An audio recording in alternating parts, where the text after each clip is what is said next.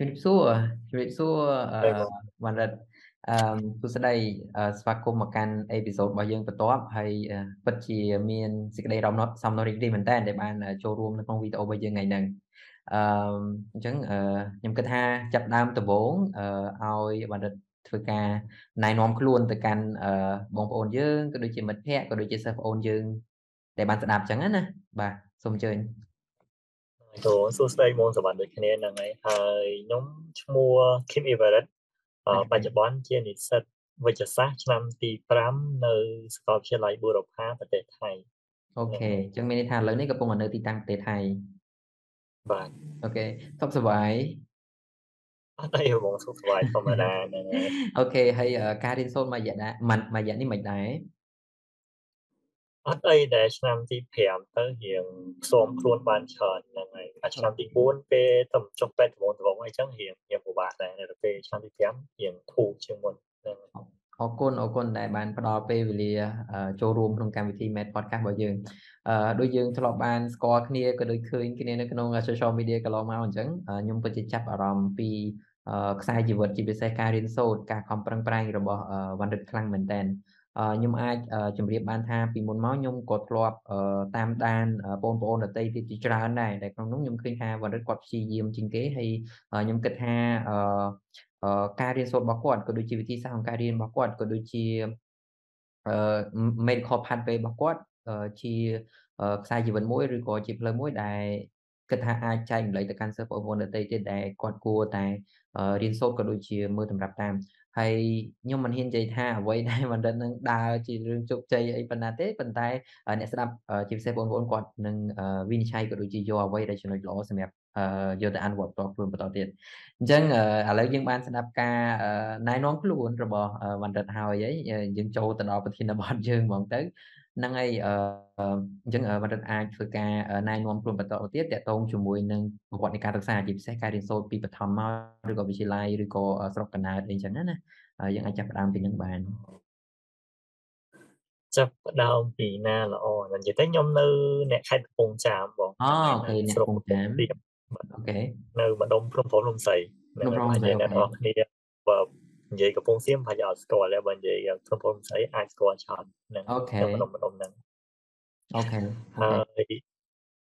ថាពេលនៅក្មេងៗដូចជាអត់សូវមានអីគួរចាប់អារម្មណ៍តែអាចចាប់ផ្ដើមពីពេលវិទ្យាល័យក៏បានដែរហ្នឹងហើយខ្ញុំចប់វិទ្យាល័យ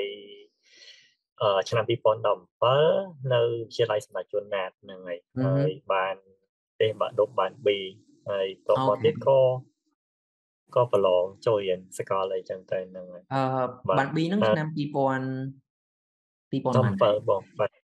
2017បាទ okay okay អញ្ចឹងមានន័យថាក្នុងពេលដែលកំណែទម្រង់បាន2ឆ្នាំទៅ3ឆ្នាំ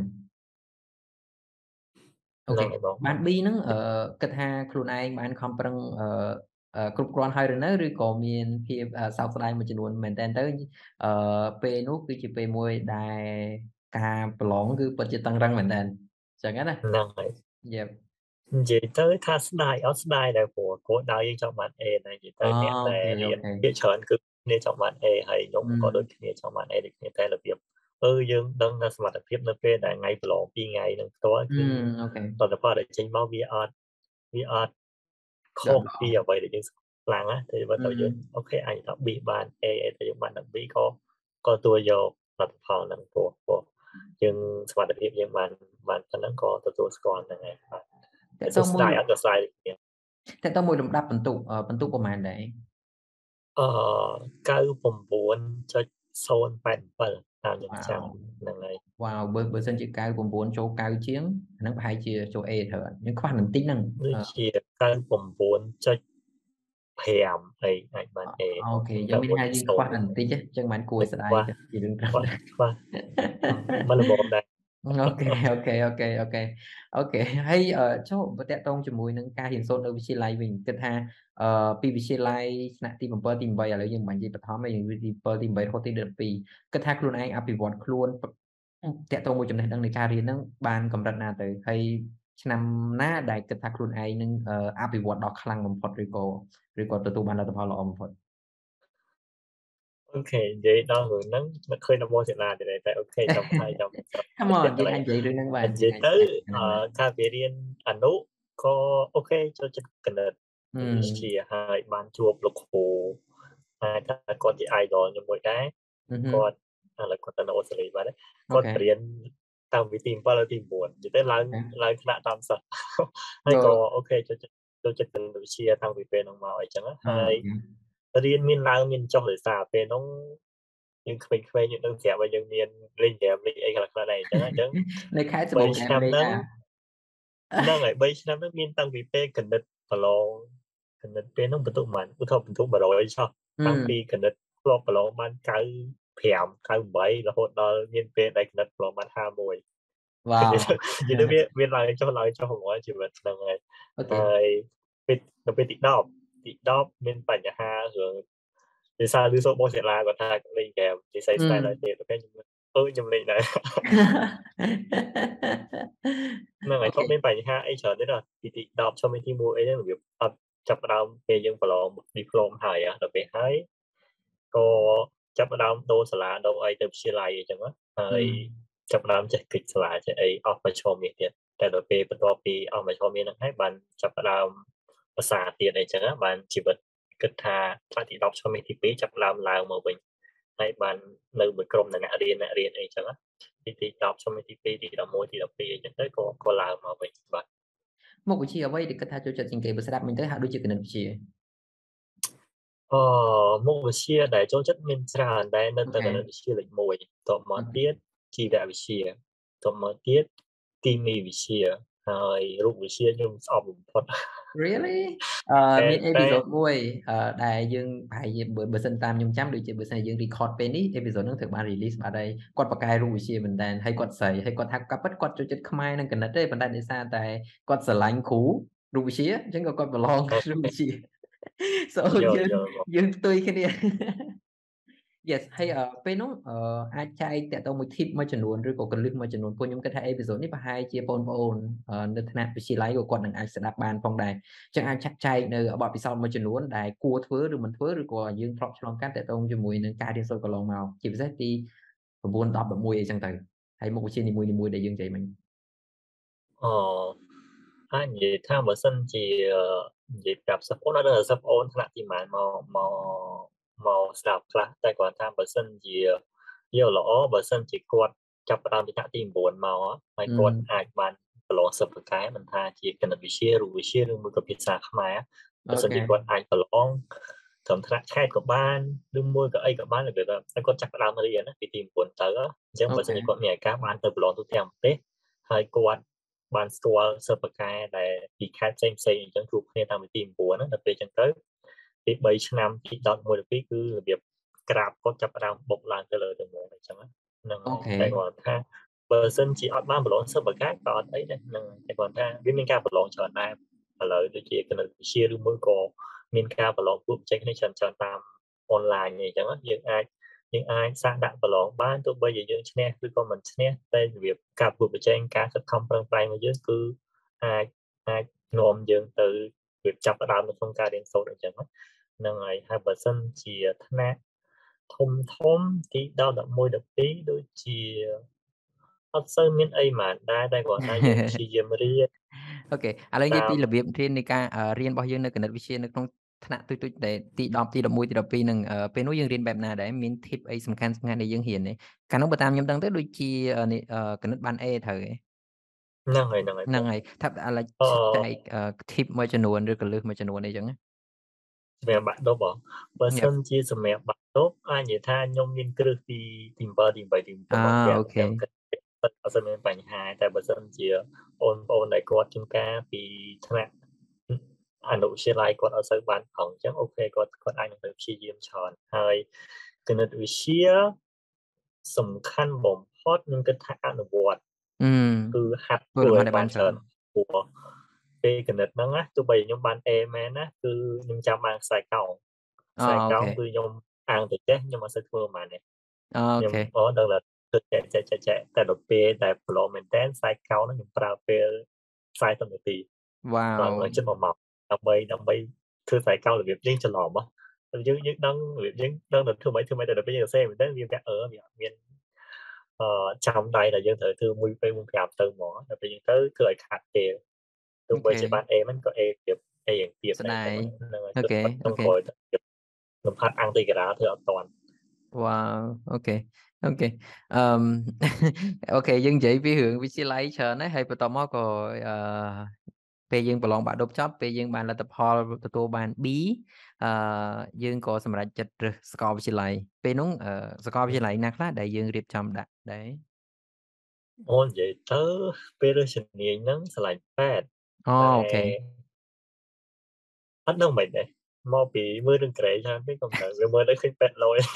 okay ប៉ុន្តែមានគ្រួសារបងប្អូនឬក៏ដែលអ្នក inspire the most នៅក្នុងមុខវិជ្ជាពេទ្យនឹងអត់ ណែនាំអីចឹងគិតថាមានប៉ាដែលគាត់ជួយជំរុញណាតែតែតែគាត់ពេទ្យដែរអត់ទេប៉ាខ្ញុំគ្រូ okay គ្រូវិសាអង្តែម៉ែអញ្ចឹងណា okay ទៅប៉ាក៏គាត់ធ្លាប់ចង់រៀនពេទ្យដែរកាលពីជំនាន់គាត់ដែរជំនាន់វាពិបាកដែរអញ្ចឹងហើយគេរត់តិចតិចពេទ្យដូចជា20នាក់អីទេមួយឆ្នាំកាលពីជំនាន់គាត់តែហើយក៏គាត់លើតែយើងចង់រៀនពេទ្យដែរអូខេគាត់ក៏ជួយជំរុញតែគាត់ថា អ្នកផ្ទះភាគច្រើនផ្សេងផ្សេងគាត់របៀបអត់សូវចង់ឲ្យរៀនពេទ្យហ្មងព្រោះខ្លាចថាពេទ្យវាអស់លុយច្រើនអីចឹងណាហើយសាលារយៈពេលរៀនផងការចំណាយចាយវាអីផ្សេងផ្សេងផងវាវាច្រើនអីចឹងពីច្រើនគាត់គាត់ថាឲ្យរៀនអីត្រឹម4 5ឆ្នាំអីចឹងបានokay techno ផ្សេងផ្សេងអីចឹងហ្នឹង okayពីព្រោះ concept របស់ខ្មែរយើងមួយក្នុងចំណោមហ្នឹងគេថាឲ្យតែយើងពូកែគេចង់ឲ្យយើងរៀនពេទ្យអញ្ចឹងណាយ៉ា ខាងខាងវណ្ណរិទ្ធមិនដែរហើយខ្ញុំមិនមែនថាគាត់មិនចង់ឲ្យរៀនពេទ្យទេតែគ្រាន់គាត់ខ្លាចយើងទៅរួច okay ខ្លាចយើងទៅរួចទៅពេលទៅរបៀបថាអឺយើងទៅរកណាមុំមុំដែលយើងគិតថាយើងអាចចាប់ចាប់បានអីចឹងណាវាវាមើលទៅយើងអាចសម្រាប់ដែរបើរៀនពេទ្យអីវាវាយូរវាអីហ្នឹងវាមើលទៅវាឆ្ងាយពីដៃអីហ្នឹងវាយើងខ្លាចយើងឈងអត់ដល់អីផ្សេងៗអញ្ចឹងតែពេលហ្នឹងក៏មានប្រឡងតិចណូមុនសិនធៀមព្រោះ ព្រោះយើងចោលត្រៀមពេកមែនតែមិនប្រកាសឲ្យយើងប្រឡងជាប់អីចឹងផ្សេងៗអញ្ចឹងក៏ក៏ត្រៀមតិចណូត្រៀមទៅមុនហើយក៏ទៅប្រឡងពេទ្យប្រឡងអីចឹងតែរបៀបបានប៉ាគាត់ជួយជំរុញច្រើនគាត់អត់សូវគិតច្រើនគាត់ទៅថាមានលុយបងមកឈុំនេះបងមកឈុំនេះសិនហើយចាំមិនមកខបងមកឈុំនេះទៅគាត់ចាំមិនគិតថាអឺតើយើងមានឲ្យគ្រប់គ្រប់ឆ្នាំទាំងអស់ហ្មងបើយើងទៅរៀនបានអីចឹងណាអូខេបើសិនជាឆ្នាំតែយើង ប្រាក់ខែអត់មានលុយដែល support នេះអាចធ្វើការងារផ្សេងផ្សេងអញ្ចឹងបាទ Okay good good very good ហើយខ្ញុំគិតថារបស់ល្អមែនតើព្រោះអឺអានេះគាត់ជាម៉ាក់ប៉ាហើយគាត់ព្យាយាមជួយយើងឲ្យឲ្យរៀនទោះបីជាលទ្ធភាពរបស់គាត់មានកម្រិតប៉ុណ្ណាក៏ដោយអញ្ចឹងណាဆိုខ្ញុំគិតថាជាតម្លៃដែលគាត់ផ្ដល់យើងមែនតើប៉ុន្តែពេលនោះ មុនពេលគិតដល់រឿងថាអូខេមកជាប់ដើម្បីបងរៀនប៉ុន្តែយើងមានដឹងអំពីអាហារូបករណ៍នៅថាថាធ្វើម៉េចដើម្បីបានអាហារូបករណ៍នៅសាលាពេទ្យហ្នឹងនៅពេលដែលយើងរៀននោះតែយើងមានដឹងព័ត៌មានអស់ហ្នឹងដែរទេអូដឹងតែបងពេលហ្នឹងខ្ញុំដឹងតែនៅស្ដាយព្រោះចង់រៀនតាំងពីទី10 11អញ្ចឹងពេលតាំងទី11អីចាប់ផ្ដើមត្រៀមខ្លួនឲ្យមើលអាការប្រកាសដែលក្រសួងប្រកាសថាគេរើសពេទ្យម៉ាអ្នកគេប្រឡងមុខវិជ្ជាគេខ្លះមានសាលាណាខ្លះដែលអាចរើសបានហើយ ហើយមានមកលក្ខខណ្ឌនោះគេនិយាយថាលក្ខខណ្ឌដើម្បីឲ្យអាហាររំលយអញ្ចឹងអញ្ចឹងខ្ញុំអានដឹងទៀតថាតើបើសិនយើងចង់បានអាហាររំលយពេទ្យយើងអត់ត្រូវតែអាហាររំលយរត់ផ្សេងផ្សេងទេខ្ញុំសុខចិត្តដល់តែដល់ពេលចុងក្រោយប្រឡងទៅវាដល់ top 10%វាបានដល់ top 10%អញ្ចឹងដល់ពេលយើងទៅអត់បានដែរតែក៏អូខេចាំទៅថាយើងបានត្រៀមខ្លួនមុនអញ្ចឹងបានបានលេខរៀងទីប្រហែលដែរកណ្ដោ ដូចជា134អូអូខេ so យើងយក300នាក់ជាងយក300នាក់អញ្ចឹងហារូបករណ៍ដូចជាជាប់ធំលេខ40 40 41ភាសាមានគ្នាយើងបាច់10នាក់គាត់ជាប់ហារូបករណ៍សាលាផ្សេងអញ្ចឹងគេកាត់គេគេកាត់ទៅក្រុមទៀត very good and អញ្ចឹងបើដោយសារឥឡូវយើងនិយាយមែនតើទៅ យើងនិយាយទៅដល់ពេលការប្រឡងពេទ្យហើយអញ្ចឹងមុនពេលដែលប្រឡងពេទ្យហ្នឹងយើងបានត្រៀមមិនខ្លះហើយអាចចែកម្លែកបបពិសោធន៍មួយចំនួនទៅទៅមួយការត្រៀមមកអត់រឿងល្អរឿងមិនល្អហើយរឿងដែលហួសចិត្តអីអញ្ចឹងណាត្រៀមមកអឺនិយាយទៅពេលមុនមករៀនត្រៀមហ្នឹងមកសួរគ្រូនៅនៅខេត្តនោះដែរថាតើយើងគួររៀនសាលាណាអីចឹងតែគាត់គាត់ប្រាប់ថាសាលា សក្តិរិទ្ធអីចឹងតែពេលនោះជីតារស់សាលាឃើញតែគេថាបើសិនចុះឈ្មោះចុះឈ្មោះអត់តាន់នេះព្រោះពេលខ្ញុំប្រឡងបាក់ដប់ហើយជាលទ្ធផលបានមកអីចឹងអូខេក៏ទៅរៀននៅជ័យធាវីនឹងឲ្យ1ម៉ោង1ម៉ោងអីចឹងថ្ងៃណាតនេះក៏ទៅរៀនព្រោះគិតថាចង់រៀនខ្លួនឯងច្រើនជាងអីចឹងហើយក៏សាកប្រឡងគិតថាការប្រឡងនៅពេលនោះអឺចង់បានន័យថារបៀបរៀនហើយនឹងវិញ្ញាសាដែលប្រឡងគិតថាវាស័ក្តិសមជាមួយអ្វីដែលយើងត្រៀមដែរទេឬក៏មាន concept ឬក៏ clay យ៉ាងណាថាបើសិនជាខ្ញុំដឹងថាគេប្រឡងអញ្ចឹងខ្ញុំត្រៀមតែបែបនេះទៅគឺជាប់ហើយស្រួលទៀតយល់សំណួរខ្ញុំអឺបើសិនជាចង់ជាប់គិតថាមិនអឺខ្ញុំឡង3មុខមានគណិតមានជីវៈមានគីមីហ្នឹងហើយបើសម្រាប់ជីវៈអូខេខ្ញុំទិញមកតាំងពីដើមមកតាំងពីទី1ទី12អញ្ចឹង វាវាអត់សូវអត់សូវមានបញ្ហាហ្មងទេគណិតក៏ដូចគ្នាតែគាត់ថាអឺគណិតយើងត្រូវការហាត់ធ្វើឲ្យបានច្រើនព្រោះការចំនួនខ្ញុំគឺគេចេញតាមធ្វើពុំ right ទាំង3មុខដូចជាចេញតាមធ្វើពុំអញ្ចឹងយើងព្យាយាមហាត់ធ្វើតាមធ្វើពុំនឹងឲ្យអស់ទៅគឺអាចមានឱកាសជាប់ច្រើនហើយគីមីក៏ដូចគ្នាគឺការច្រឡំខ្ញុំគឺដាក់លំហាត់បាត់ច្បាស់តែដូរលេខអត់ទេរបៀបដូចគ្នាហ្មងអញ្ចឹងយើងមើលតាមគ្រឹះសភៅពុំហ្នឹងហើយយើងហាត់ធ្វើ ហើយយើងដាក់ម៉ោង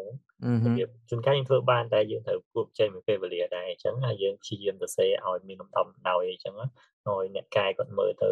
ល្អអញ្ចឹងគាត់អាចឲ្យទុកយើងពេញច្រើនទេជួនកាលយើងឆ្លើយត្រូវសរសេរតែយើងសរសេររបៀបជាប់គ្នាច្រើនឬមួយក៏វាពិបាកមើលអញ្ចឹងទៅយើងចាំបន្ទុកគាត់តិចតាមហ្នឹងអញ្ចឹង right អូខេអឺយ៉ាងហោចណាស់យើងព្យាយាមអស់ពីសមត្ថភាពក្នុងការធ្វើអឺ okay so នៅពេលដែល ស្ដាប់ឬជាអឺមានរបស់ដែលល្អល្អជាច្រើនមិនសូវជាមានរឿងខកចិត្តទេត្រូវទេព្រោះយើងខំប្រឹងច្រើនអញ្ចឹងណាមិនសូវមានទេណាដូចជាតិច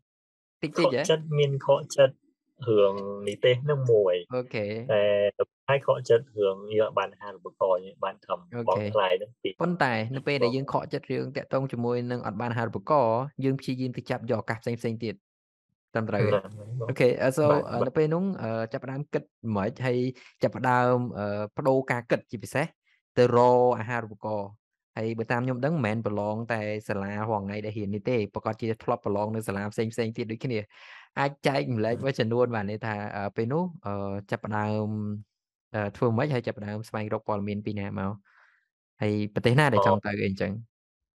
អូខេខេបងនិយាយទៅមានរឿងច្រើនទៅនិយាយទៅចាប់ផ្ដើម ប្រឡងជាប់ស្លាកកំហមកអូខេយើងរៀនសេតបន្តិចដែររបៀបយើងអត់បានហៅក៏បើសិនជាបានហៅក៏ខ្ញុំគិតថាបែរខ្ញុំអត់ទៅក្រៅដែរអូខេតែគាត់ថាថាយើងអត់បានអូខេយើងអត់មានចំណេះហើយយើងត្រូវទៅក្រៅហើយពេលនោះក៏របៀបអត់មានបងដែលស្គាល់ខាងហ្នឹងអីចឹងហើយក៏គេអត់មានពីណាគេដែលយើងអាចអាចសួរបានគេនោះយើងយើងថ្មីដូចគ្នាវាអ្នកទៅមកពីខេត្តយើងអត់ដឹងទេវាមានមិត្តភក្តិម្នាក់ ហើយនៅវិទ្យាល័យគ្នាហើយកាលនោះខ្ញុំចូលតិចណូហើយរៀនតិចណូបានពីអាទិត្យដែរមុនពេលដែលលទ្ធផលពេទ្យប្រកាសអញ្ចឹងពេលដែលតិចណូហ្នឹងមិត្តភក្តិវាហៅថាអូមានថៃហៅពោថៃគេបើកអឺអាចសាកទៅដាក់ប្រឡងបានអញ្ចឹងហើយក៏ពេលនោះចាប់ដើមរៀនប្រើ Google Map ឲ្យមិត្តភក្តិវាវាបរៀនបរៀនប្រើ Google Map ព្រោះយើងបរិខារបស់យើងអត់ដែលអត់ដែលប្រើដែរអត់ដែលស្គាល់ Google Map យ៉ា ទៅឲ្យកាន់ទូរស័ព្ទមើលហើយហើយទីមួងមួងមុនទៅដើរបលិចាប់ទៀតអូខេអូខេទៅពេលហើយក៏រកឃើញហើយក៏ដាក់ទៅហើយចិត្តទទួលអប្សរាពីរដងហ្នឹងហើយបងមុនដាក់បានតែទៅពេលហើយក៏ប្រឡងទៅបានចប់ថងទី1ដែរហើយក៏ប្រឡងតង់ទី2ទេអញ្ចឹងហើយតង់ទី2ក៏អត់ជាប់ដែរក្នុងថៃខ្ញុំប្រឡង2ដងបានជាប់មកអញ្ចឹងមានន័យថាយើងចូលរៀននៅសាលាពេទ្យបានប្រហែលជាមួយឆ្នាំហើយ ហ្នឹងហើយបានជាប់ទៅថៃបានជាប់ទៅថៃតាមក្រោយ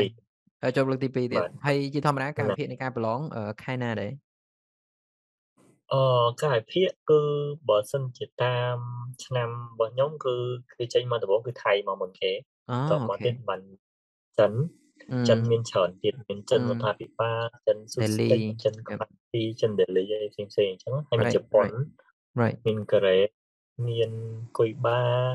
មានអីអីផ្សេងផ្សេងអញ្ចឹងវៀតណាមអីតាមក្រោយក្រោយទៀត right វៀតណាមក្រោយតារាងដែរស្វែងរកបានអូខេអឺពេលនោះមែនតើទៅដឹងតាមមិត្តភ័ក្តិអីចឹងទៅប៉ុន្តែហេតុអីបានគិតថាចង់ជាប់ទៅថៃច្រើនជាងព្រោះបើនិយាយពីឱកាសនៃការជាប់ខ្ញុំនិយាយមែនប្រទេសថៃប្រហែលជាតិចជាងវៀតណាមក៏ដូចជាតិចជាងប្រទេសចិននេះប្រទេសចិននិងវៀតណាមច្រើនជាងប៉ុន្តែ អឺស្ដាប់មកទៅបើដូចជាចង់ទៅថៃហើយព្យាយាមប្រឡងអឺ focus ទៅថៃហ្មងមានមានអ្វីអឺផ្ទៅលុកពិតក្នុងទៅហ្នឹងឯង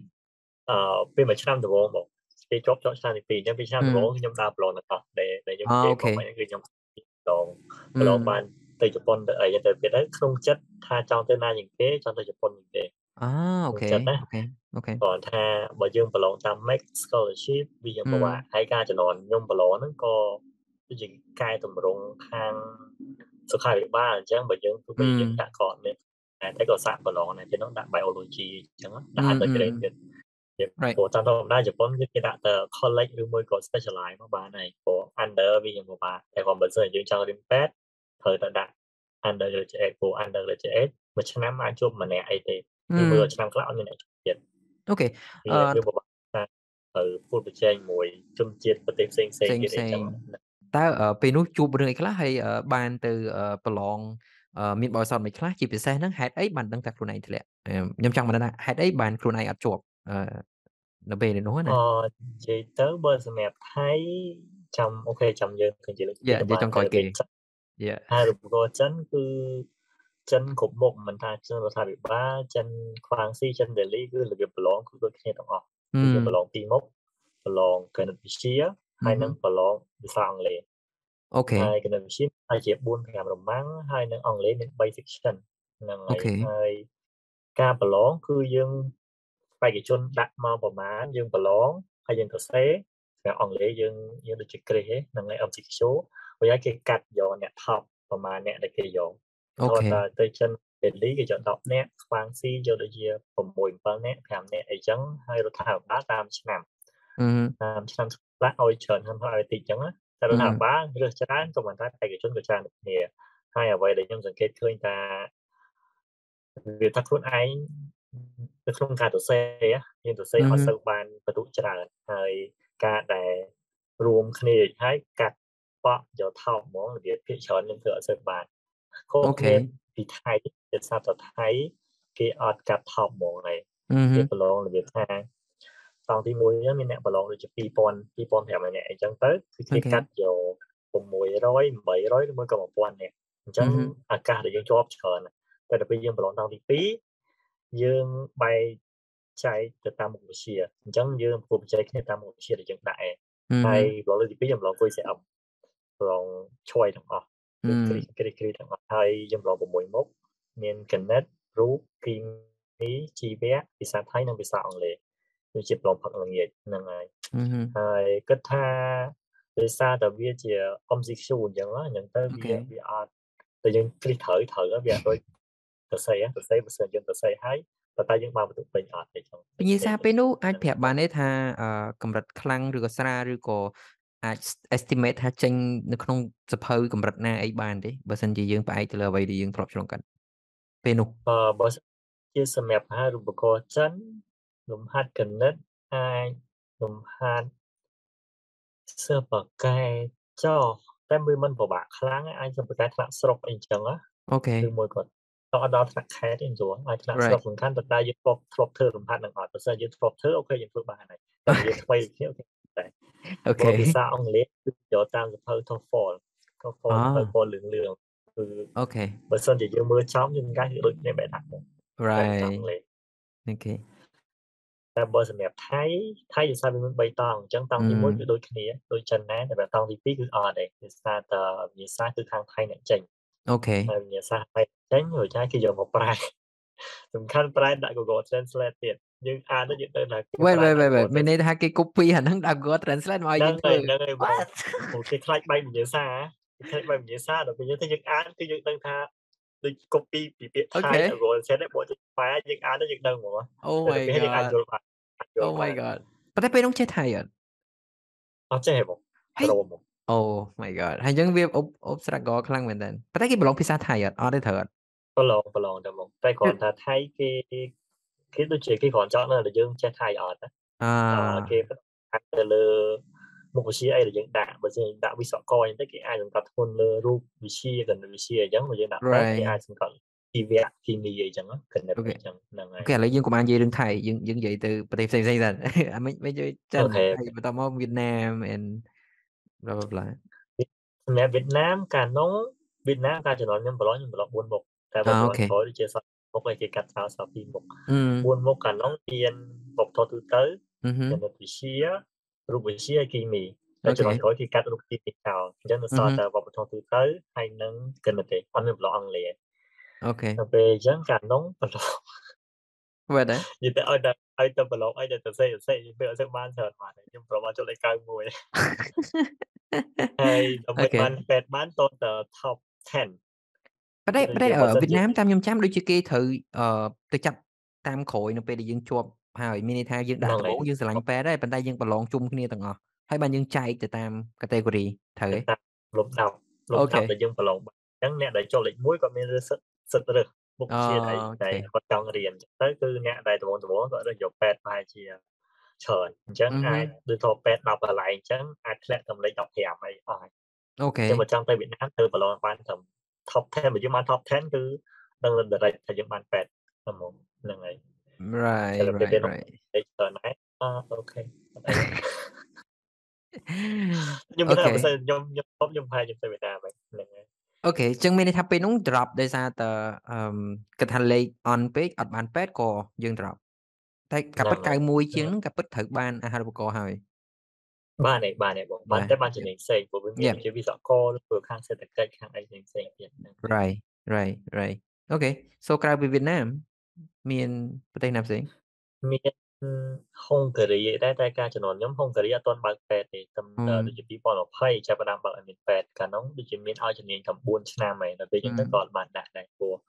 ហើយនឹងចិនស៊ូស្តិចចិនស៊ូស្តិចក៏ដូចគ្នាគឺជាសាលាដែល technology អញ្ចឹងបើទៅខាងវិស្វករឬមួយក៏ science ហើយ ជប៉ុនដែលថាដាក់នោះគឺដាក់ undergraduate ដល់ពេលហើយក៏ screening នៃការចំនួនខ្ញុំដូចជាដាក់ទៅជប៉ុនក៏រើសនៅទី AB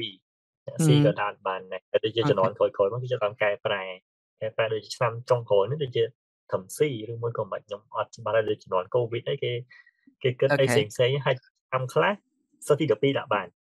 ឆ្នាំខ្លះសិតទី12ដាក់បានអញ្ចឹងយើងត្រូវធៀមធៀមមុនដែរអញ្ចឹងហ្នឹងហើយកាលនោះ screening shortlist ហើយអូពេលនោះពេលនោះដកសញ្ញាបត្រព្រោះដាក់ទៅជប៉ុនត្រូវការយក transcript ឆ្នាំទី1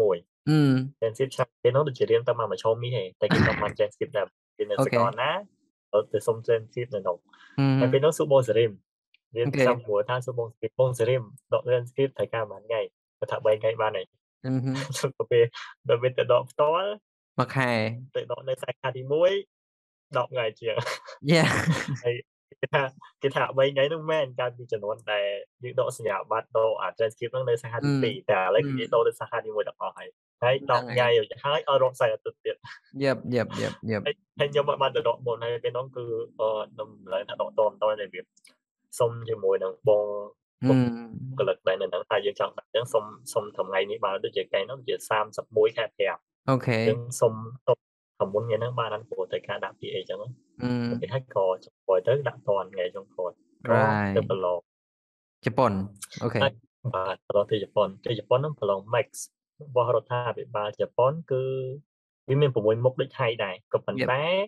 កាត់មុខវិជ្ជាខ្លះចោលសម្រាប់ undergraduate គឺបើសិនជាយើងពេទ្យយើងអត់ចាំបាច់ប្រឡងរូបទេយើងប្រឡងទៅ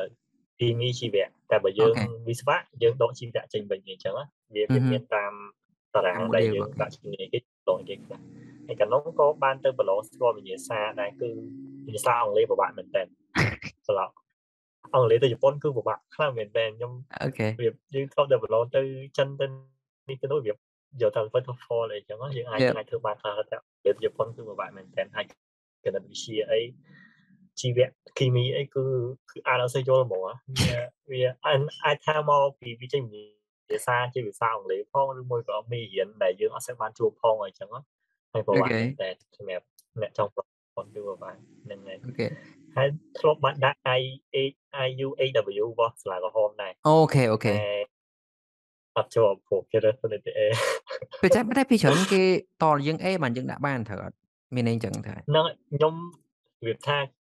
IUAW ហ្នឹងបើតាមដែលខ្ញុំស្រាវជ្រាវមកគឺឆ្នាំដំបូងគឺគាត់ឲ្យគ្រប់សាលាពេលឆ្នាំជំនាន់ទី2គឺគេឲ្យទៅសាលាក្រហមមួយហើយនៅពេលឲ្យសាលាក្រហមជំនាន់មួយហ្នឹងគឺតននិតិ A បានមានសិទ្ធិដាក់ពាក្យតែបន្ទាប់ពីអាចថាសិស្សជំនាន់ហ្នឹងគាត់តប៉ាទៅគឺគេបើកឲ្យដាក់ពាក្យគុំនិទេសដាក់ពាក្យបានប៉ុន្តែអ្នកជាប់ជាប់ទៅនីតិ A ដែរហើយមិនថា A ធម្មតាហ្មងតាមដែលខ្ញុំមើលទៅគឺ តោះតែ99.9ឬ99.8អ្នកដែល top top ហ្មងវ៉េអញ្ចឹងមានន័យថាគេអត់ប្រឡងប៉ុណ្ណឹងគេ short list យកហ្នឹងគេ short list យកប្រហែលអ្នកសិនហើយបានយកទៅប្រឡង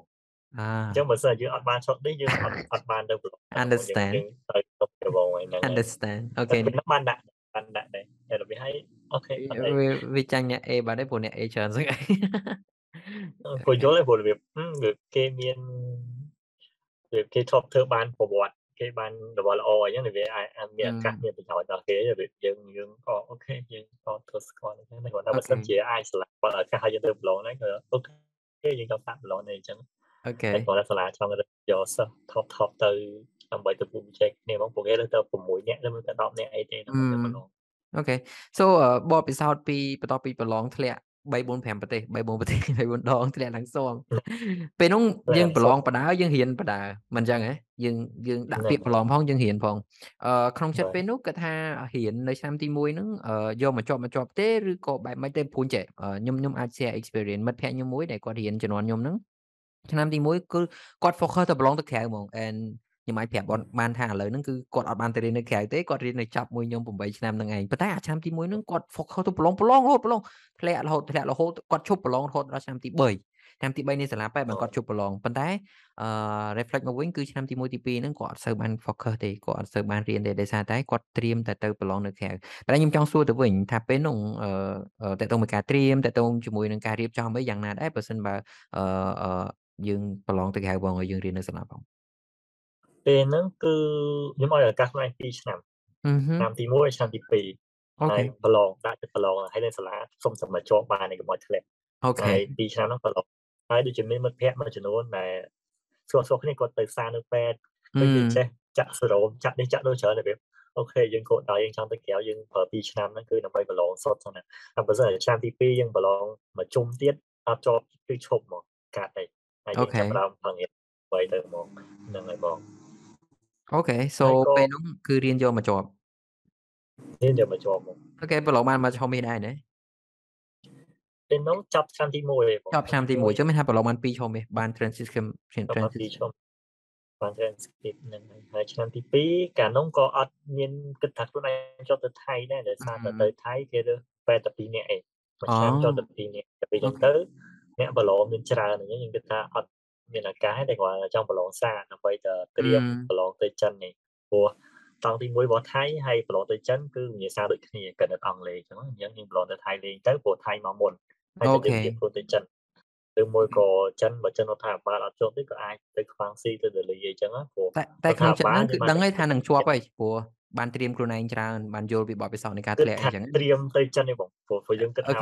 ធ្វើមិនប្រឡងទៅចិនឲ្យជាប់ថៃគ្រាន់យើងប្រឡងលេងយើងត្រៀមទៅចិន អូខេជប៉ុនក៏ក៏គិតថាមិនដែរព្រោះព្រោះគិតថាទៅរួចយ៉ាមកពីចំនួនបេក្ខជនផងដែរយ៉ាហ្នឹងហើយដល់ពេលអញ្ចឹងទៅក៏ធៀមទៅចិនហើយអូខេក៏ធៀមប្រឡងទៅបាទអូខេ so បណ្ដោតទៅវេហារឧបករណ៍ដែលបានទៅថៃជប់អឺពេលនោះអឺអឺចង់បានន័យថាយើងត្រៀមមិនខ្លះហើយអ្វីដែលព័ត៌មានដែលយើងដឹងពីសាលាដែលយើងត្រូវដាក់នោះយើងដឹងអ្វីខ្លះហើយយើងរកតាមណាអីចឹង អឺភាគច្រើនរកតាមពេកក្រសួងបងអូខេអឺមើលតាមពេកក្រសួងអញ្ចឹងហើយខាងនោះក្រសួងអត់ទាន់ធ្វើផុសឲ្យច្រើនអញ្ចឹងជួនកាលខ្ញុំអង្គុយអស់ពេកក្រសួងអង្គុយអស់ទៅឡើងផុសចាស់ចាស់ពី2ឆ្នាំហ្នឹងចឹងនៅតែអារំកូនណាផុសនៅខែណាអូខេអីអីចឹងគេគេដាក់ពាក្យនៅណាប៉ុន្តែជាធម្មតាគេមិនត្រូវរើសប្រទេសត្រូវទេ អឺ sorry sorry រើសសកលវិទ្យាល័យរើសសកលវិទ្យាល័យ so អឺពីយើងទៅវិញតើពេលនោះយើងដឹងថាសកលវិទ្យាល័យគេមានអីខ្លះហើយអឺរបៀបមកចឹងអត់ដឹងសោះបងបងតែគាត់តែពេលនោះគឺខ្ញុំមើលតែមុខមុខជំនាញឯងហើយការជំនាន់នោះពេទ្យគេឲ្យពីកន្លែងការពីខ្ញុំប្រឡងពីរដងគឺគេឲ្យពីកន្លែងទាំងពីឆ្នាំឆ្នាំទី1ក៏ពីសាលាហ្នឹងឆ្នាំទី2ក៏ពីសាលាហ្នឹងដែរហើយអូ OK ក៏ទៅថៃចំណុចទី2គឺគេឲ្យដាក់ពីជំរើស អញ្ចឹង OK អញ្ចឹងតែគេឲ្យពីកន្លែងនៅយើងរើសពីសាលាហ្នឹងតែគាត់ថាតើតើរើសសាលាមួយណា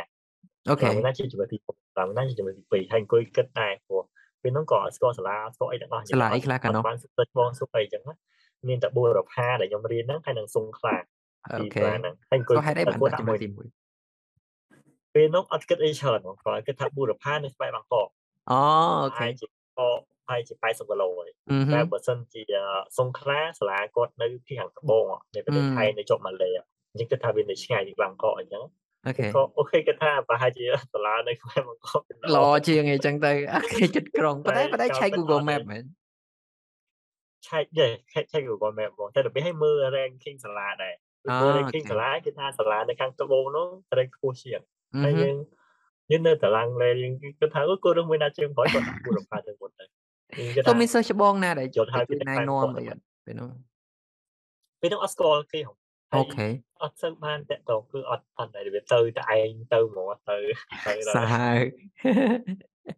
អូខេ so នៅពេលដែលទៅប្រឡងហើយចេញលទ្ធផលហើយអឺចេញដល់អឺការប្រឡងលើកទី2លើកអីចឹងទៅអឺអាចចែកម្លែកពីការត្រៀមខ្លួនមួយចំនួនថែមទៀតបានទេដែលអាច include មានន័យថារួមផ្សំជាមួយនឹងការរៀបចំទាំងផ្លូវកាយផ្លូវចិត្តហើយនឹងអឺការរស់នៅផងដែរ អឺបើសិនជានិយាយពីការប្រឡងទៅថៃពេលនោះគឺអាចនិយាយថាអារម្មណ៍យើង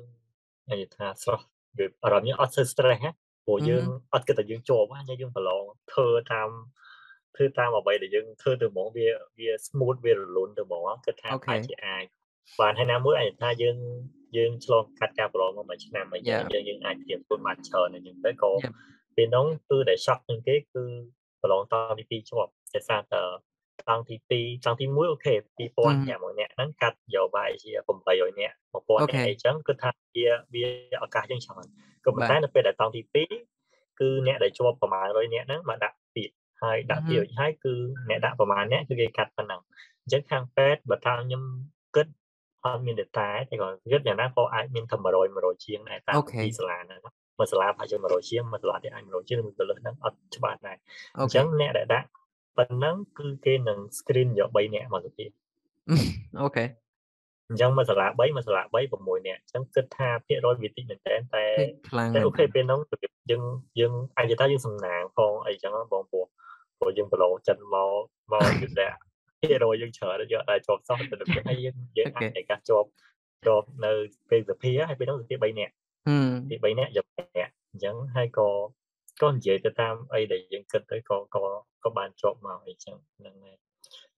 ហើយបន្ទាប់ពីជាប់មកត្រៀមខ្លួនឲ្យគេខ្លះពេលហ្នឹងក៏អត់បានត្រៀមមិនច្រើនដែរបងគ្រាន់តែអឺ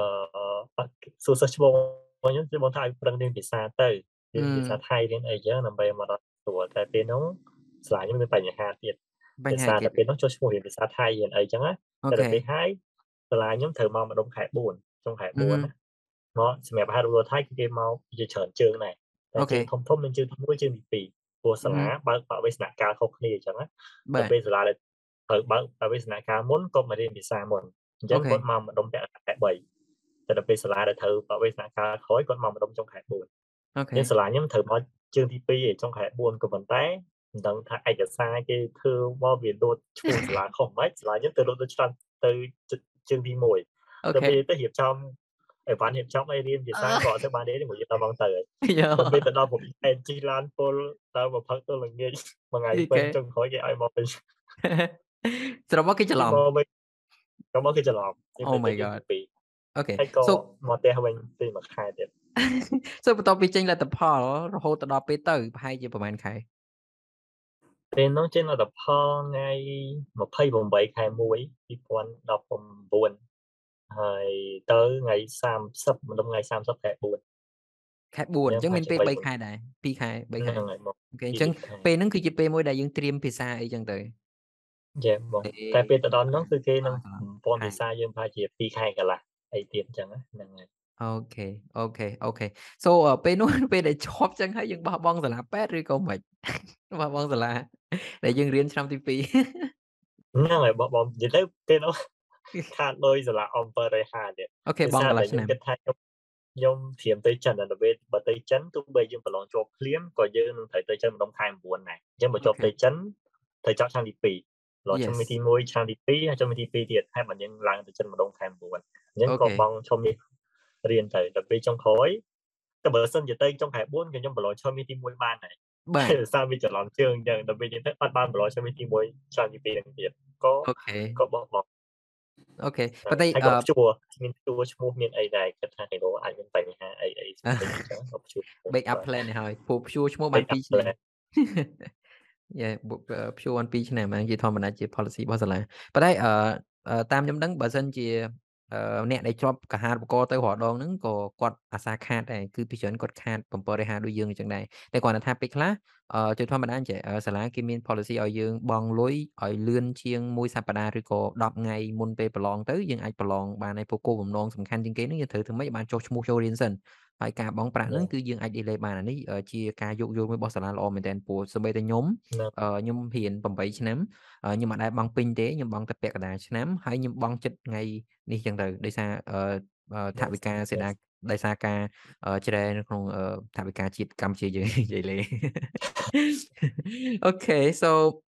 ស្ដាប់មើលទៅខ្ញុំ interesting មែនតើពីខ្ញុំទៅវិញខ្ញុំធ្លាប់ទៅទៅប្រឡងដែរខ្ញុំទៅប្រឡងថៃខ្ញុំទៅប្រឡងសិង្ហបុរីខ្ញុំទៅប្រឡងវៀតណាមដែរតាំងពីខ្ញុំនៅរៀនប៉ុន្តែខ្ញុំប្រឡងអត់បានជាប់ទេអឺអញ្ចឹងខ្ញុំបានរៀនសូត្រឬក៏ទទួលបានចំណេះដឹងច្រើនពីបារិតមែនតើថ្ងៃហ្នឹងអឺបន្ទាប់ពីយើងទៅថៃអឺពេលនោះអ្វីដែលយើង expect ដំបូងគេ ពីថ្ងៃដែលយើងទៅថៃដែលដែលយើងទៅដល់ថ្ងៃដំបូងរហូតដល់ first impression របស់យើងអឺទៅដល់សាលាឬក៏ទៅដល់កន្លែងដែលយើងនៅពូស្ដាប់ទៅហាក់ដូចយើងអត់ដែរទៅថៃដូចគ្នាអត់ដែរទៅដើរលេងនៅថៃតែទៅក្រៅប្រទេសហើយជាពិសេសទៅតែឯងទៀតអត់មានអ្នកនាំមានអ្នកណែហើយយើងទៅអាយុទៅចេញពី you know វិទ្យាល័យអីចឹងចាចិត្តមកអឺពេលនោះ expect អីអត់អឺ បើថានិយាយជារួមយើង expect ថាអូនៅថៃឬសូលល្បីគេមកចេះចេះចេះល្អចេះល្អចោះអូខេទៅពេលអញ្ចឹងទៅពេលទៅដល់បើនិយាយពីការរៀនពេទ្យវិញអូខេវាល្អក៏ប៉ុន្តែវាមិនល្អដូចដែលយើងគិតហ្មងណា Really កម្រិតល្អក៏អត់ល្អដូចដែលយើងគិតពេលយើងពេលយើងអត់តន់ទៅឯងអូខេហ្នឹងហើយទៅពេលពេលទៅរៀនភាសាដំបូងក៏អត់មានអីដែរអញថាអូខេរៀងផ្លូវគេគេមានផ្លូវយ៉ាងច្រើនហើយផ្សេងផ្សេងស្អាតអីផ្សេងផ្សេងតែ គិតថាជារួមគិតថាប្រហែលប្រហែលទៅទៅមើលទៅគឺគឺដូចដូចគ្នាដែរដូចគ្នាថៃហើយខ្មែរគឺស្តៀងគ្នាមែនតើពីច្រើនហើយភាសាក៏ស្តៀងគ្នាដែរបាទអូខេ so យើងបកទៅលើការផ្ដល់ឲ្យតាមរយៈអាហារូបករណ៍វិញនៅនោះគេផ្ដល់អាហារូបករណ៍យើងឲ្យ អាចប្រាប់ពីការរៀនសូត្រនៅក្នុងមួយរបស់យើងរៀនប្រហែលឆ្នាំហើយក្នុងឆ្នាំនីមួយៗយើងអាចធ្វើអីខ្លះហើយយើងគេគេគេនឹងឲ្យយើងធ្វើអីខ្លះហើយជាពិសេសជាងនឹងទៀតនេះគេអាហារូបករណ៍យើងតាមរយៈថវិកាដែរឬទេហើយអាចប្រាប់ប្រហែលដែរអត់ហើយអូខេអាចអាចថាការចាយវីនឹងគ្រប់គ្រាន់ដែរអត់ផងដែរទៅ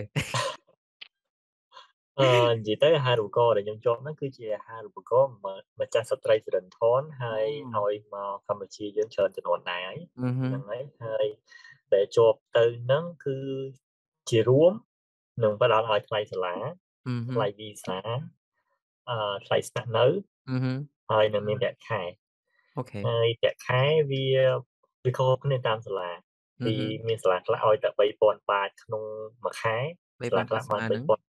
4000 4000 5000ជាទូទៅរែងដែល normal ហ្មងគឺ5000បាតក្នុងមួយខែតែមានសាលាមួយចំនួនដែរដែល ឲ្យដល់6000មួយក៏8000ស្មើនឹងប្រហែលលុយខ្មែរអឺ150អឺ5000បាតស្មើនឹង150ដុល្លារប្រហែលប្រហែលវ៉ាវអញ្ចឹងមួយខែគេឲ្យយើងទៅ100ដុល្លារជាងហ្នឹងហ្នឹងហើយចាយមិនក្រន់ហើយវាពិបាកគ្រាន់តែតែមានអ្នកចាយគ្រាន់មានមានសាយើងតែគាត់គាត់គាត់ថមគាត់អាចចាយចាយលុយនឹងគ្រាន់តែបែបខ្ញុំវាយើងពិបាកដែរ អូខេគាត់ថាពួកទៅនិយាយធៀបទៅចិនអីទោះបីជាអូខេអាចថាថ្លៃរបស់របស់គេអាចយ៉ាងថ្លៃជាងតែបែបខែគេបានដូចជា360តែចិនថារីបាន360តែបើចិនខ្វាងស៊ីដូចជាបាន120 150ស្មើគ្នាតែបើដាលី Delhi ដូចជាបាន60ដុល្លារតែទៅឆ្នាំក្រោយក្រោយតោថាគេគេឡើងឲ្យទៅជា120អូ my god វាទៅពិបាកដែរ នឹងទៅពិបាកពិបាកមែនតាតិចទៅទៅជប៉ុនមកទៅជប៉ុនបាន1000ជិត1000អូខេជប៉ុនបានច្រើនជាង Yes អូខេអឺសូនៅពេលដែលទៅថៃអញ្ចឹងអឺអឺការស្នាក់នៅអីគេចេញឲ្យយើងទាំងអស់គេរ៉ាប់រងលើយើងទាំងអស់ចុះការហុកជុកអីយោចុះគឺគេឲ្យប្រាក់ខែយើងហើយយើងចាត់តែងខ្លួនឯងអូ OK អញ្ចឹងនេះយើងអាចញ៉ាំខ្លួនឯងអញ្ចឹងអ្នកផ្ទះជួយបន្ថែមទៀតហ្នឹងហើយហ្នឹងហើយបង ហើយចំពោះការរៀននៅនឹងសម្រាប់ផ្នែកវិទ្យាសាស្ត្រគឺគេរៀន6ឆ្នាំ OK ឆ្នាំ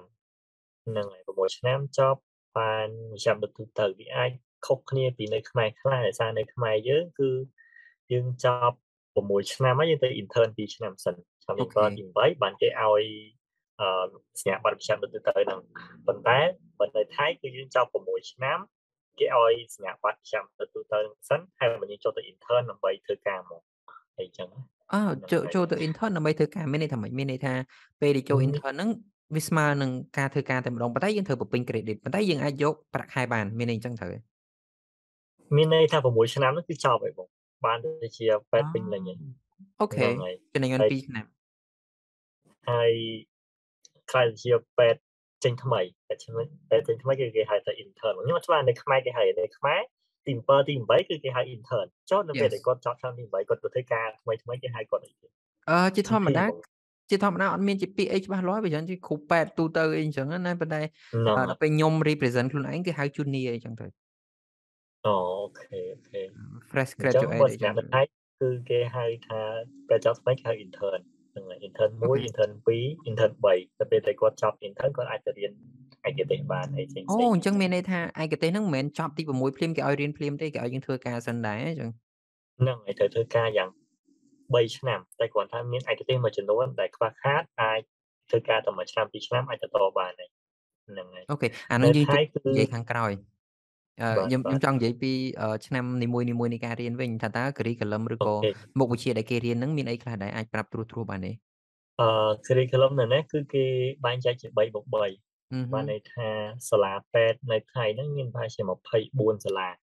សាលាវ៉ារដ្ឋវ20សាលាសាលាឯកជនដូចជា4សាលាអឺអញ្ចឹងសាលាទាំងអស់ហ្នឹងគឺនឹងបរៀនសិស្ស3ឆ្នាំដំបូងជាដោយរួមជាធម្មតាគឺ general គឺបរៀនសិស្សដែលចូលទៅហ្នឹង3ឆ្នាំដំបូងហើយ3ឆ្នាំទៀតគឺទៅរៀននៅពេទ្យអញ្ចឹងបានន័យថាឧទាហរណ៍ថាសាលានៅខ្មែរឧទាហរណ៍ថាសាលាក្រហមចុះអញ្ចឹងអូខេគាត់នឹងបរៀនសិស្ស 3ឆ្នាំដំបូងហើយ3ឆ្នាំទៀតសាលាក្រហមនឹងមានខូជាមួយធរខូមួយកាឡម៉ែតមួយខូមួយអីគឺសិស្សហ្នឹងនឹងទៅរៀននៅកាឡម៉ែត3ឆ្នាំពេញអាហ្នឹងហ្មងគឺ3បូក lecture ហើយនឹង system ប្រាក់ខែនៅនៅទាំងអស់ហ្មងនៅ3ឆ្នាំតែនៅពេទ្យហ្នឹងគឺរៀន lecture នៅពេទ្យរៀនធ្វើអីនៅពេទ្យទាំងអស់និយាយទៅពេទ្យហ្នឹងគឺដូចជាសាលាមួយដែរមានគ្រូមាន professor នៅហ្នឹងមានអឺអ្នកដែលធ្វើការបុគ្គលិកខាងនេះខាងនោះគឺជាជាសាលាមួយផ្ទាល់ហ្មងហ្នឹងហើយ ហើយចំពោះ3ឆ្នាំដំបូងគឺឆ្នាំទី1គឺយើងរៀន basic science អឺហឹមានគណិតរូបគីមីជីវៈអីផ្សេងផ្សេងៗហើយមានអឺមុខវិជ្ជាបន្ថែមមួយចំនួនអឺហឹហើយចូលមុខវិជ្ជាពេទ្យផ្ទាល់ហ្មងគឺឆ្នាំទី2អូខេគឺទី2ចាប់ផ្ដើមចូល anatomy physio patho អីផ្សេងផ្សេងៗអញ្ចឹងណាហើយឆ្នាំទី3យើងរៀនដូចជាឆ្នាំទី2អត់ទាន់រៀន patho ទេឆ្នាំទី1គឺរៀន system ដែលពកតិធម្មតាអឺហឹ system ដែលធម្មតារបស់រាងកាយយើងដល់ឆ្នាំទី3បាន system ដែលវាមិនប្រក្រតីក្នុងរាងកាយយើងហើយដល់ឆ្នាំទី4យើងចាប់ផ្ដើមទៅពេទ្យហ្មងអូខេហើយឆ្នាំទីឆ្នាំទី4យើងនឹងរៀន major 4ធំធំគឺ medicine surgery pediatry ហើយនឹង clinical OBGYN គឺ Yeah. 4ធំធំហ្នឹងហ្នឹងហើយហើយឆ្នាំទី5យើងនឹងរៀនពួក minor ward ហើយឆ្នាំទី6យើងនឹងឆ្លងអា major និងភាសាទៀត ហើយចប់ហើយហ្នឹងហើយតែប៉ុណ្ណឹងគឺចប់តែម្ដងអញ្ចឹងឆ្នាំទីហ្នឹង6ហ្នឹងយើងបងត្រូវរៀនអឺ pediatric medic medicine surgery ហើយនឹង O អឺ clinical និយាយទៅ obstetrics ពេលឆ្នាំទី6ហ្នឹងគឺយើងធ្វើការដូចជាពេទ្យអូខេ intern ដែលឆ្នាំដែលចប់ហ្នឹងអញ្ចឹងគឺដូចគ្នាបេដាក់តែគ្រាន់ថាយើងអត់ទាន់បាន license ទេតែយើងធ្វើការស្តៀងគ្នាអូយើងខេត្រៀមនឹងចេញជាពេទ្យហ្នឹងបាទ អូខេក៏ពិតខ្ញុំចង់សួររឿងឆ្នាំទី6ទី5ហ្នឹងច្រើនណាស់ប៉ុន្តែឥឡូវខ្ញុំនៅតែចង់ដឹងពីឆ្នាំទី1សិនចុះតើតើមួយការរៀនសូត្រអឺរៀនរៀនថៃឬក៏ជារៀនអង់គ្លេសឬក៏ភាសាអីផ្សេងហើយបើតាមបទពិសោធន៍របស់បណ្ឌិតគិតថាអឺអ្វីដែលជាឧបសគ្គធំបំផុតនៅក្នុងឆ្នាំទី1នៅនោះដែរ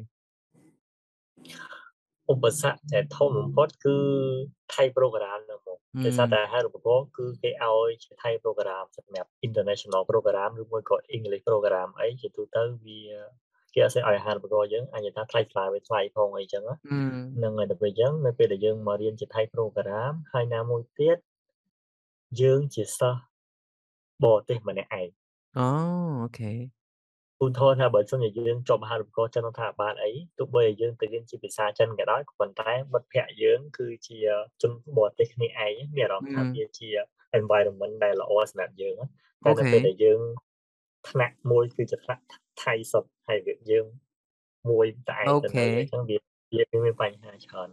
ហើយតកតងជាមួយនឹងការរៀនសូត្រភាសាក៏ដូចគ្នាដែររបៀបគេនៅនឹង20ឆ្នាំហើយគេរៀន12ឆ្នាំ13ឆ្នាំហើយហើយ Yes យើង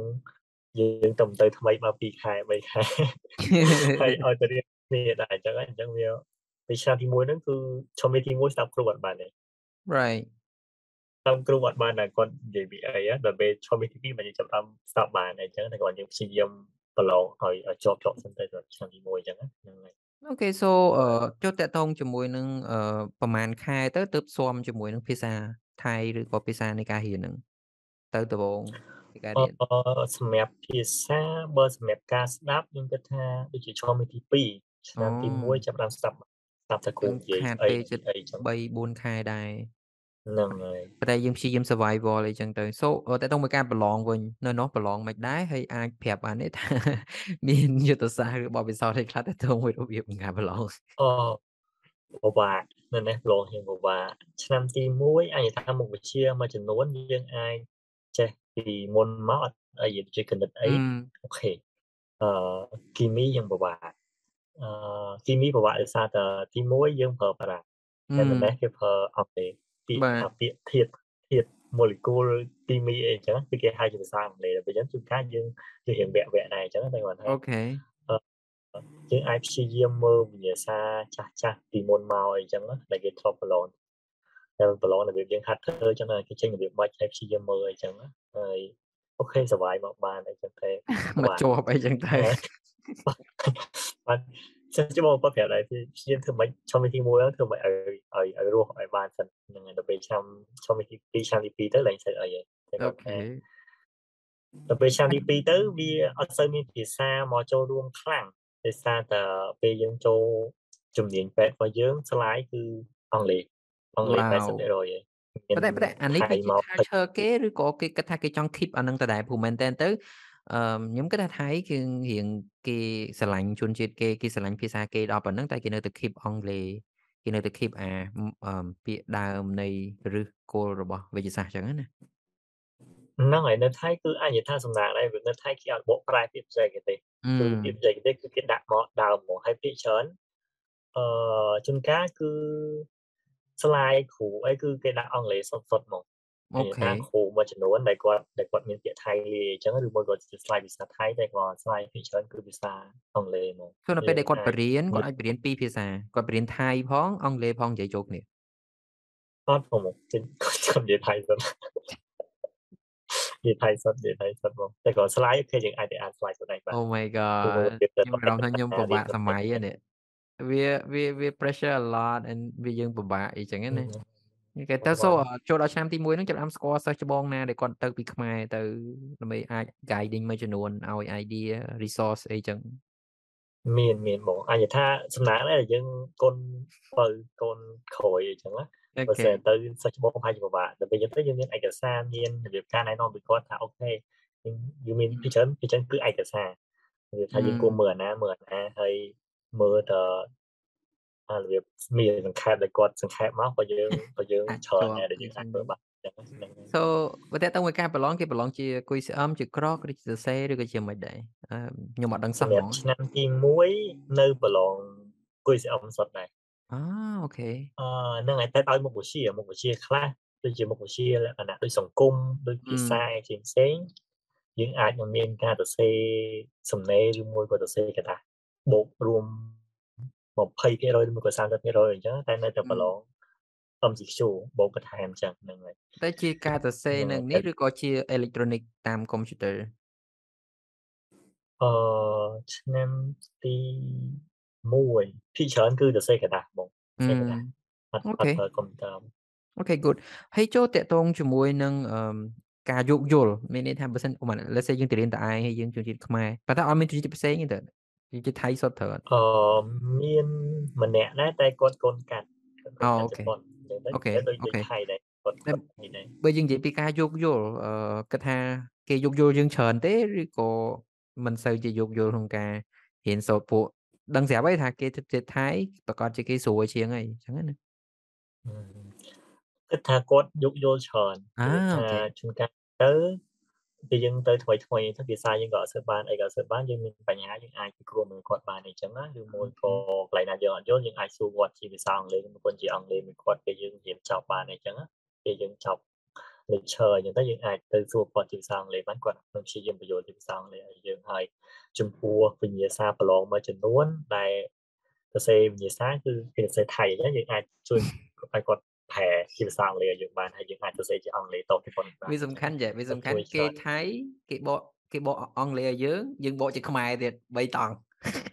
ហ្នឹងហើយបង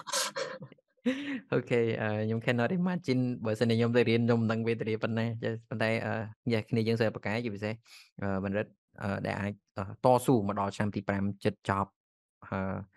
ថ្នាក់វិទ្យាសាស្ត្រពេទ្យរបស់យើងពីស្រុកខ្មែររបស់យើងទៅបើស្ដាប់មើលទៅជាប់ពីខ្មែរយើងតែ2នាក់ទេ សាលារបស់បណ្ឌិតរៀនរាល់ថ្ងៃមួយជាមួយសាលាមួយទៀតដែលនៅឆ្ងាយពីទីក្រុងប៉ុន្តែអឺដំបូងយើង research យើងមើលហើយថាសាលាដែលបណ្ឌិតរៀនហ្នឹងនៅចិត្តបាងកកប៉ុន្តែវាមិនសូវជាល្អដូចសាលាមួយទៀតទេប៉ុន្តែតាមពេលដែលយើងទៅផ្ទាល់យើងទទួលបានអារម្មណ៍មិនដែរថាយើងគិតថាមិនល្អដូចគេថាមែនទៅផ្ទាល់អូខេយើង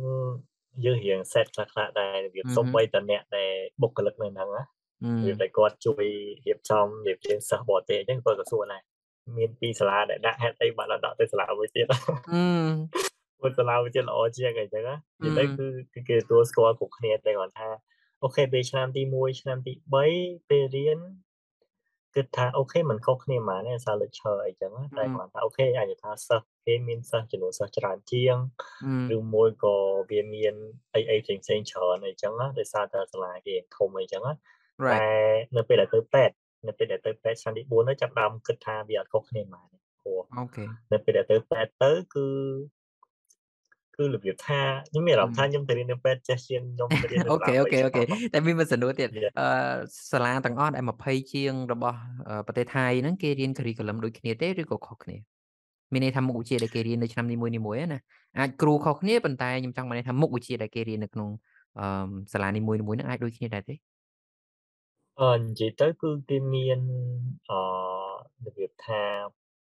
សមាគមឬមួយក៏ប្រព័ន្ធមួយដែលរៀបចំមើលរៀបចំ curriculum តាមសាលាមួយដើម្បីឲ្យវាដូចគ្នាដើម្បីវាត្រូវជាមួយដូចក្រសួងអីមួយអញ្ចឹងដើម្បីឲ្យវាស្របទៅតាមស្តង់ដារអីចឹងអញ្ចឹងមុខវិជ្ជាមួយចំនួនគឺដូចគ្នាក៏ប៉ុន្តែការរៀបរៀងគឺអាចខុសគ្នាហើយនឹងការបន្ថែមបន្ថយមុខវិជ្ជាមួយចំនួនគឺខុសគ្នាតែដោយរួមគឺ ដូចគ្នាហ្នឹងហើយបងដូចគ្នាតែគាត់ថាការរៀបរៀងអីចឹងវាអាចខុសគ្នាអញ្ចឹងហ្នឹងហើយហើយអឺសាលាទាំងអស់ហ្នឹងគឺអឺ3ឆ្នាំដំបូង3ឆ្នាំដំបូងវាមានតាមធម្មតាយើងតែមានបាកងច្រើនចាំឆ្នាំទី1ដល់ឆ្នាំទី2ត្រូវមានបាកងមួយឆ្នាំទី2ទី3ត្រូវមានបាកងមួយសាលាភាគច្រើនជាទូទៅគឺគេមានបាកងចប់ឆ្នាំទី1ចប់ឆ្នាំទី 2តែរយៈឆ្នាំធំនេះគឺតែមានបាកងដោយសារតែនៅពេលចូលរៀនឆ្នាំទី4និងឆ្នាំទី6លែងគិតឈុំនេះហើយគឺគិតជាឆ្នាំហ្មងគឺទៅរៀនចុះឈ្មោះម្ដងមួយឆ្នាំមួយឆ្នាំមួយឆ្នាំតែដល់ពេលសាលាខ្ញុំអត់មានបាល់កងទៀតពេលដែលបាល់កងហ្នឹងគឺគាត់ដាក់ summer ឲ្យចូលរៀនហើយរៀនតែពីមុខអីទេតែខ្ញុំគិតថាវាវាធ្វើឲ្យយើងរវល់ពេកយើងអត់បានសម្រាប់ព្រោះ បើយើងហុញអា summer ហ្នឹងកាត់ទៅរៀនឲ្យច្រើនតិចទៅក៏បានដែរគាត់សិនសម្រាប់តែអូខេសាលាគាត់ចង់ឲ្យរៀនក៏រៀនទៅ6ឆ្នាំអត់មានបាល់កងមានឈប់ដែរបងពេលយើងពេលយើងប្រឡងចប់មួយវគ្គទៅមួយវគ្គឈប់បាន2អាទិត្យ2អាទិត្យ អូខេអឺដោយសារយើងសល់ពេលតិចតួចទេដោយសារឥឡូវយើង record តាម Zoom ហើយយើង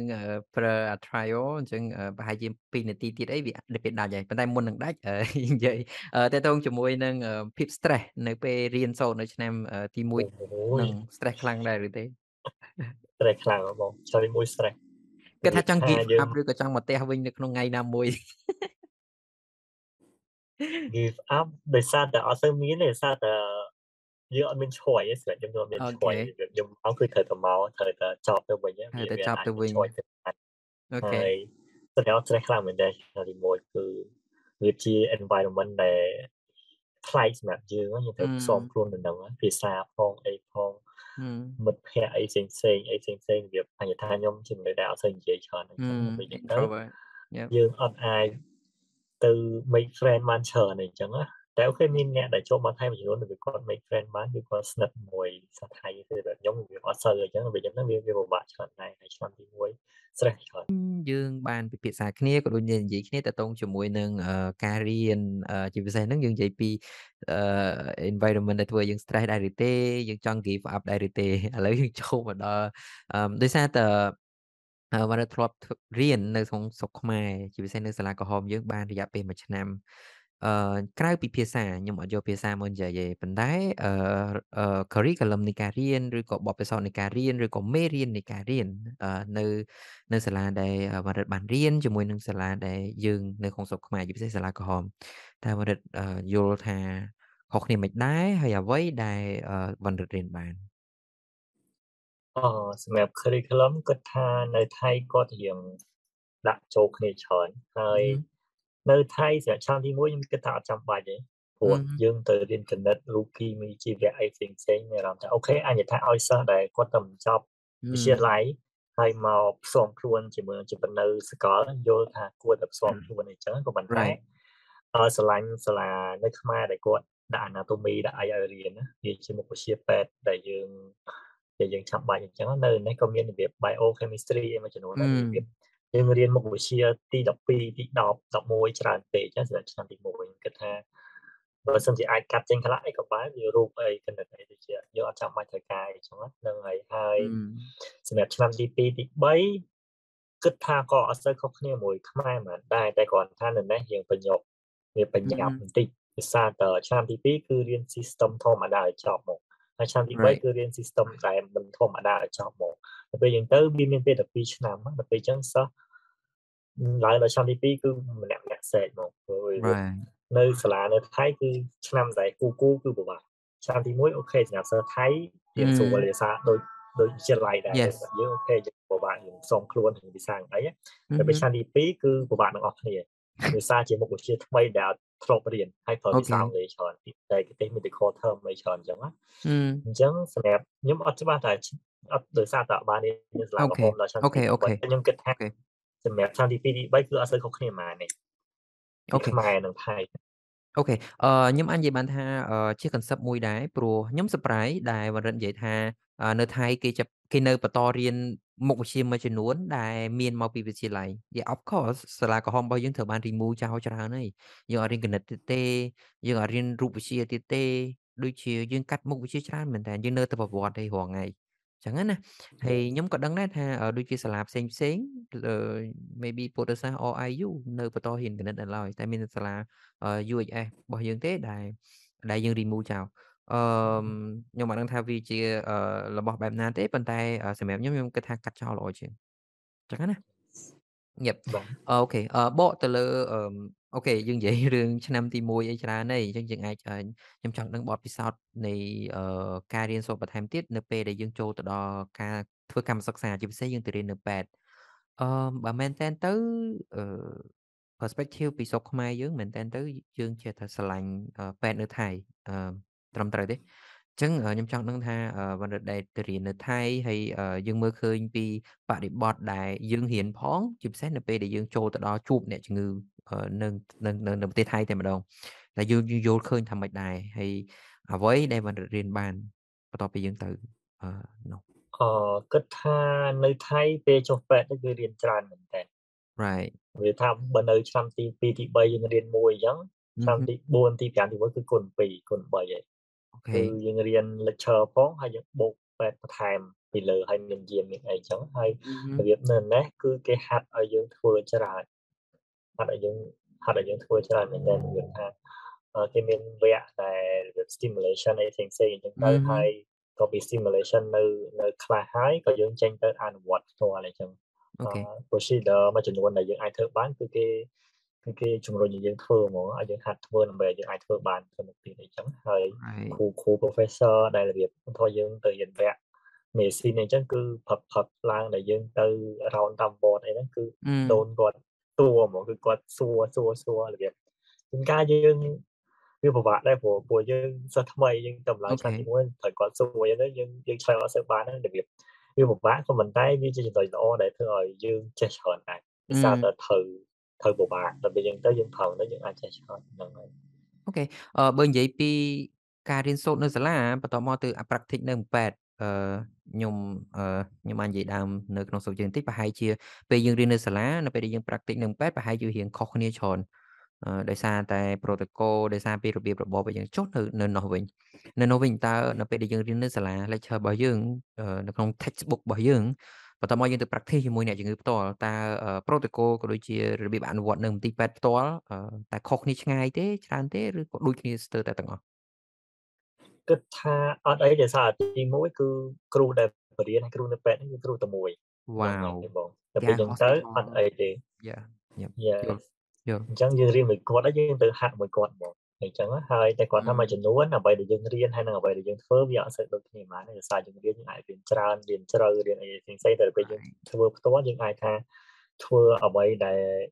ដែលរបៀបថានៅប្រឈមមុខដែលយើងធ្វើហ្មងវាអត់ដូចក្នុងទ្រឹស្ដីហ្មងតែគាត់ថានៅនេះស្រឡាញ់ទីមួយដោយសារតែគេមានជាសមាគមគេច្រើនណាចុះសមាគមខាង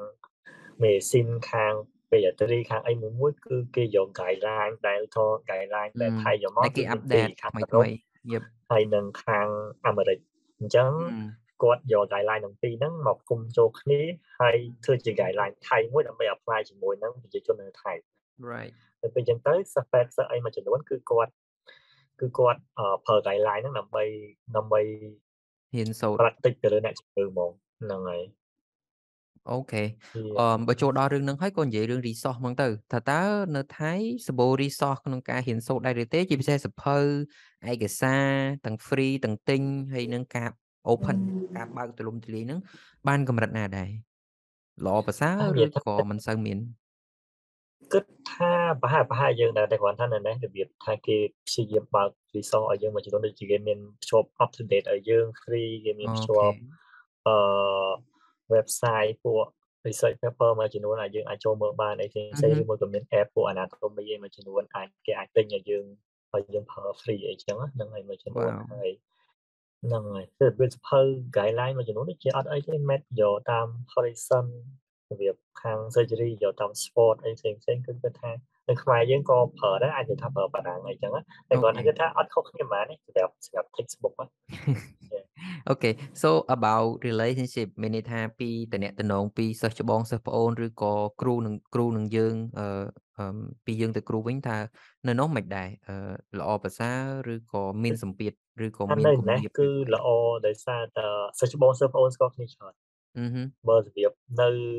ខ្មែរយើងភាគច្រើនជួនកាលសិស្សច្បងអត់សូវស្គាល់សិស្សប្អូនប៉ុន្មានទេថាបើសិនជាមានបងៗគាត់ធ្វើកម្មវិធីអីផ្សេងៗអូខេសិស្សច្បងអូខេដែលចូលរួមអីចឹងទៅគឺគឺយើងអាចស្គាល់គ្នាតែបើនៅនេះអឺរបៀបសាលាគឺគេរៀបចំកម្មវិធីដើម្បីឲ្យសិស្សច្បងមួយសិស្សប្អូនគឺមាន connection មួយគ្នាច្រើនអូដល់ពេលខេទៅយើងអាចសួរនាំគ្នាច្រើនអីចឹងណាវាវាល្អម្យ៉ាងដែរហើយចំពោះគ្រូក៏ក៏អូខេក៏ក៏មិនខុសគ្នាពីយើងប៉ុន្មានទេរបៀបតែគ្រាន់ថាបើយើងព្យាយាមទៅសួរគាត់ទៅអីរបៀបដោយសារតែគ្រូនៅនេះ គឺគ្រូមួយគាត់បរៀននៅក្នុងមួយកន្លែងហើយគាត់អឺនៅប្រចាំការនៅហ្នឹងអញ្ចឹងទៅរបៀបអាចមានពេលវេលាឲ្យសិស្សច្រើនគាត់មានពេលវេលា Right. ឲ្យសិស្សច្រើនអញ្ចឹងណាហ្នឹងហើយអូខេបើនិយាយពីការ update វិញអឺមានន័យថា keep learning គេហៅ lifelong learning ណានៅនោះតើអឺអា culture ហ្នឹងមានមានច្រើនឬក៏តិចឬក៏ដោយ professor ដោយគ្រូឬក៏ដោយអឺបរិយាបរិយាកាស? គិតថានៅហ្នឹងជាទូទៅ គឺ ប បរិបទគឺគាត់រៀនរហូត ហើយភាគច្អឺ ច្រើនបន្ទាប់ពីឆ្នាំទី 4 ទី 5 ហ្នឹង គាត់ចាប់ផ្ដើមឲ្យយើងទៅរៀនអាន research paper របៀប guideline ផ្សេងៗដែលគេ អឺ ចេញមកថ្មីៗអញ្ចឹង ឲ្យយើងតាមដាន ព្រោះ អឺ អត់ចាំបាច់តឲ្យយើងទៅដល់ resident ទៅដល់អីមកយើងចាប់ផ្ដើមអានហើយ របៀបគេចង់បង្រៀនឲ្យយើងអានតាំងពីក្មេងអញ្ចឹងណា អូ ផ្សេង ខេ ៗ guideline ของរបស់អាមេរិក ឬមួយក៏របស់អឺរ៉ុបអីផ្សេងៗ គាត់ គាត់ទាញយកមកឲ្យយើងហាត់អានអីផ្សេងៗអញ្ចឹងណា ហ្នឹងហើយ អូ ហើយ ខេ អឺ សូម្បីតែគ្រូៗក៏គាត់ជួនកាលគាត់នៅតែអានដែរហ្នឹងហើយដើម្បីយកមក practice រាល់ថ្ងៃរបស់គាត់អីចឹងណាហ្នឹង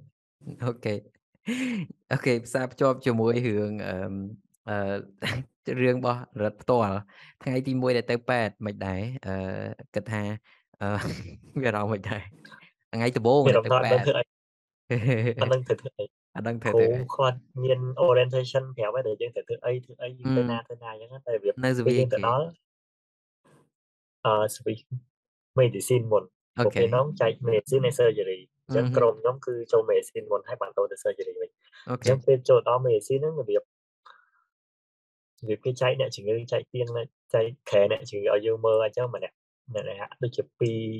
ទី2ខែ3ខែអញ្ចឹងអូណាខេហើយមួយក្រុមដូចជាមាន5 6នាក់អញ្ចឹងទៅចែកគ្នាមើលអញ្ចឹងហើយរបៀបគឺតែយើងអត់ដឹងធ្វើអីហ៎អូយើងខេថារបស់ណាតាណាយើងត្រូវធ្វើអីគេខ្លះយើងត្រូវអូខេមើលអា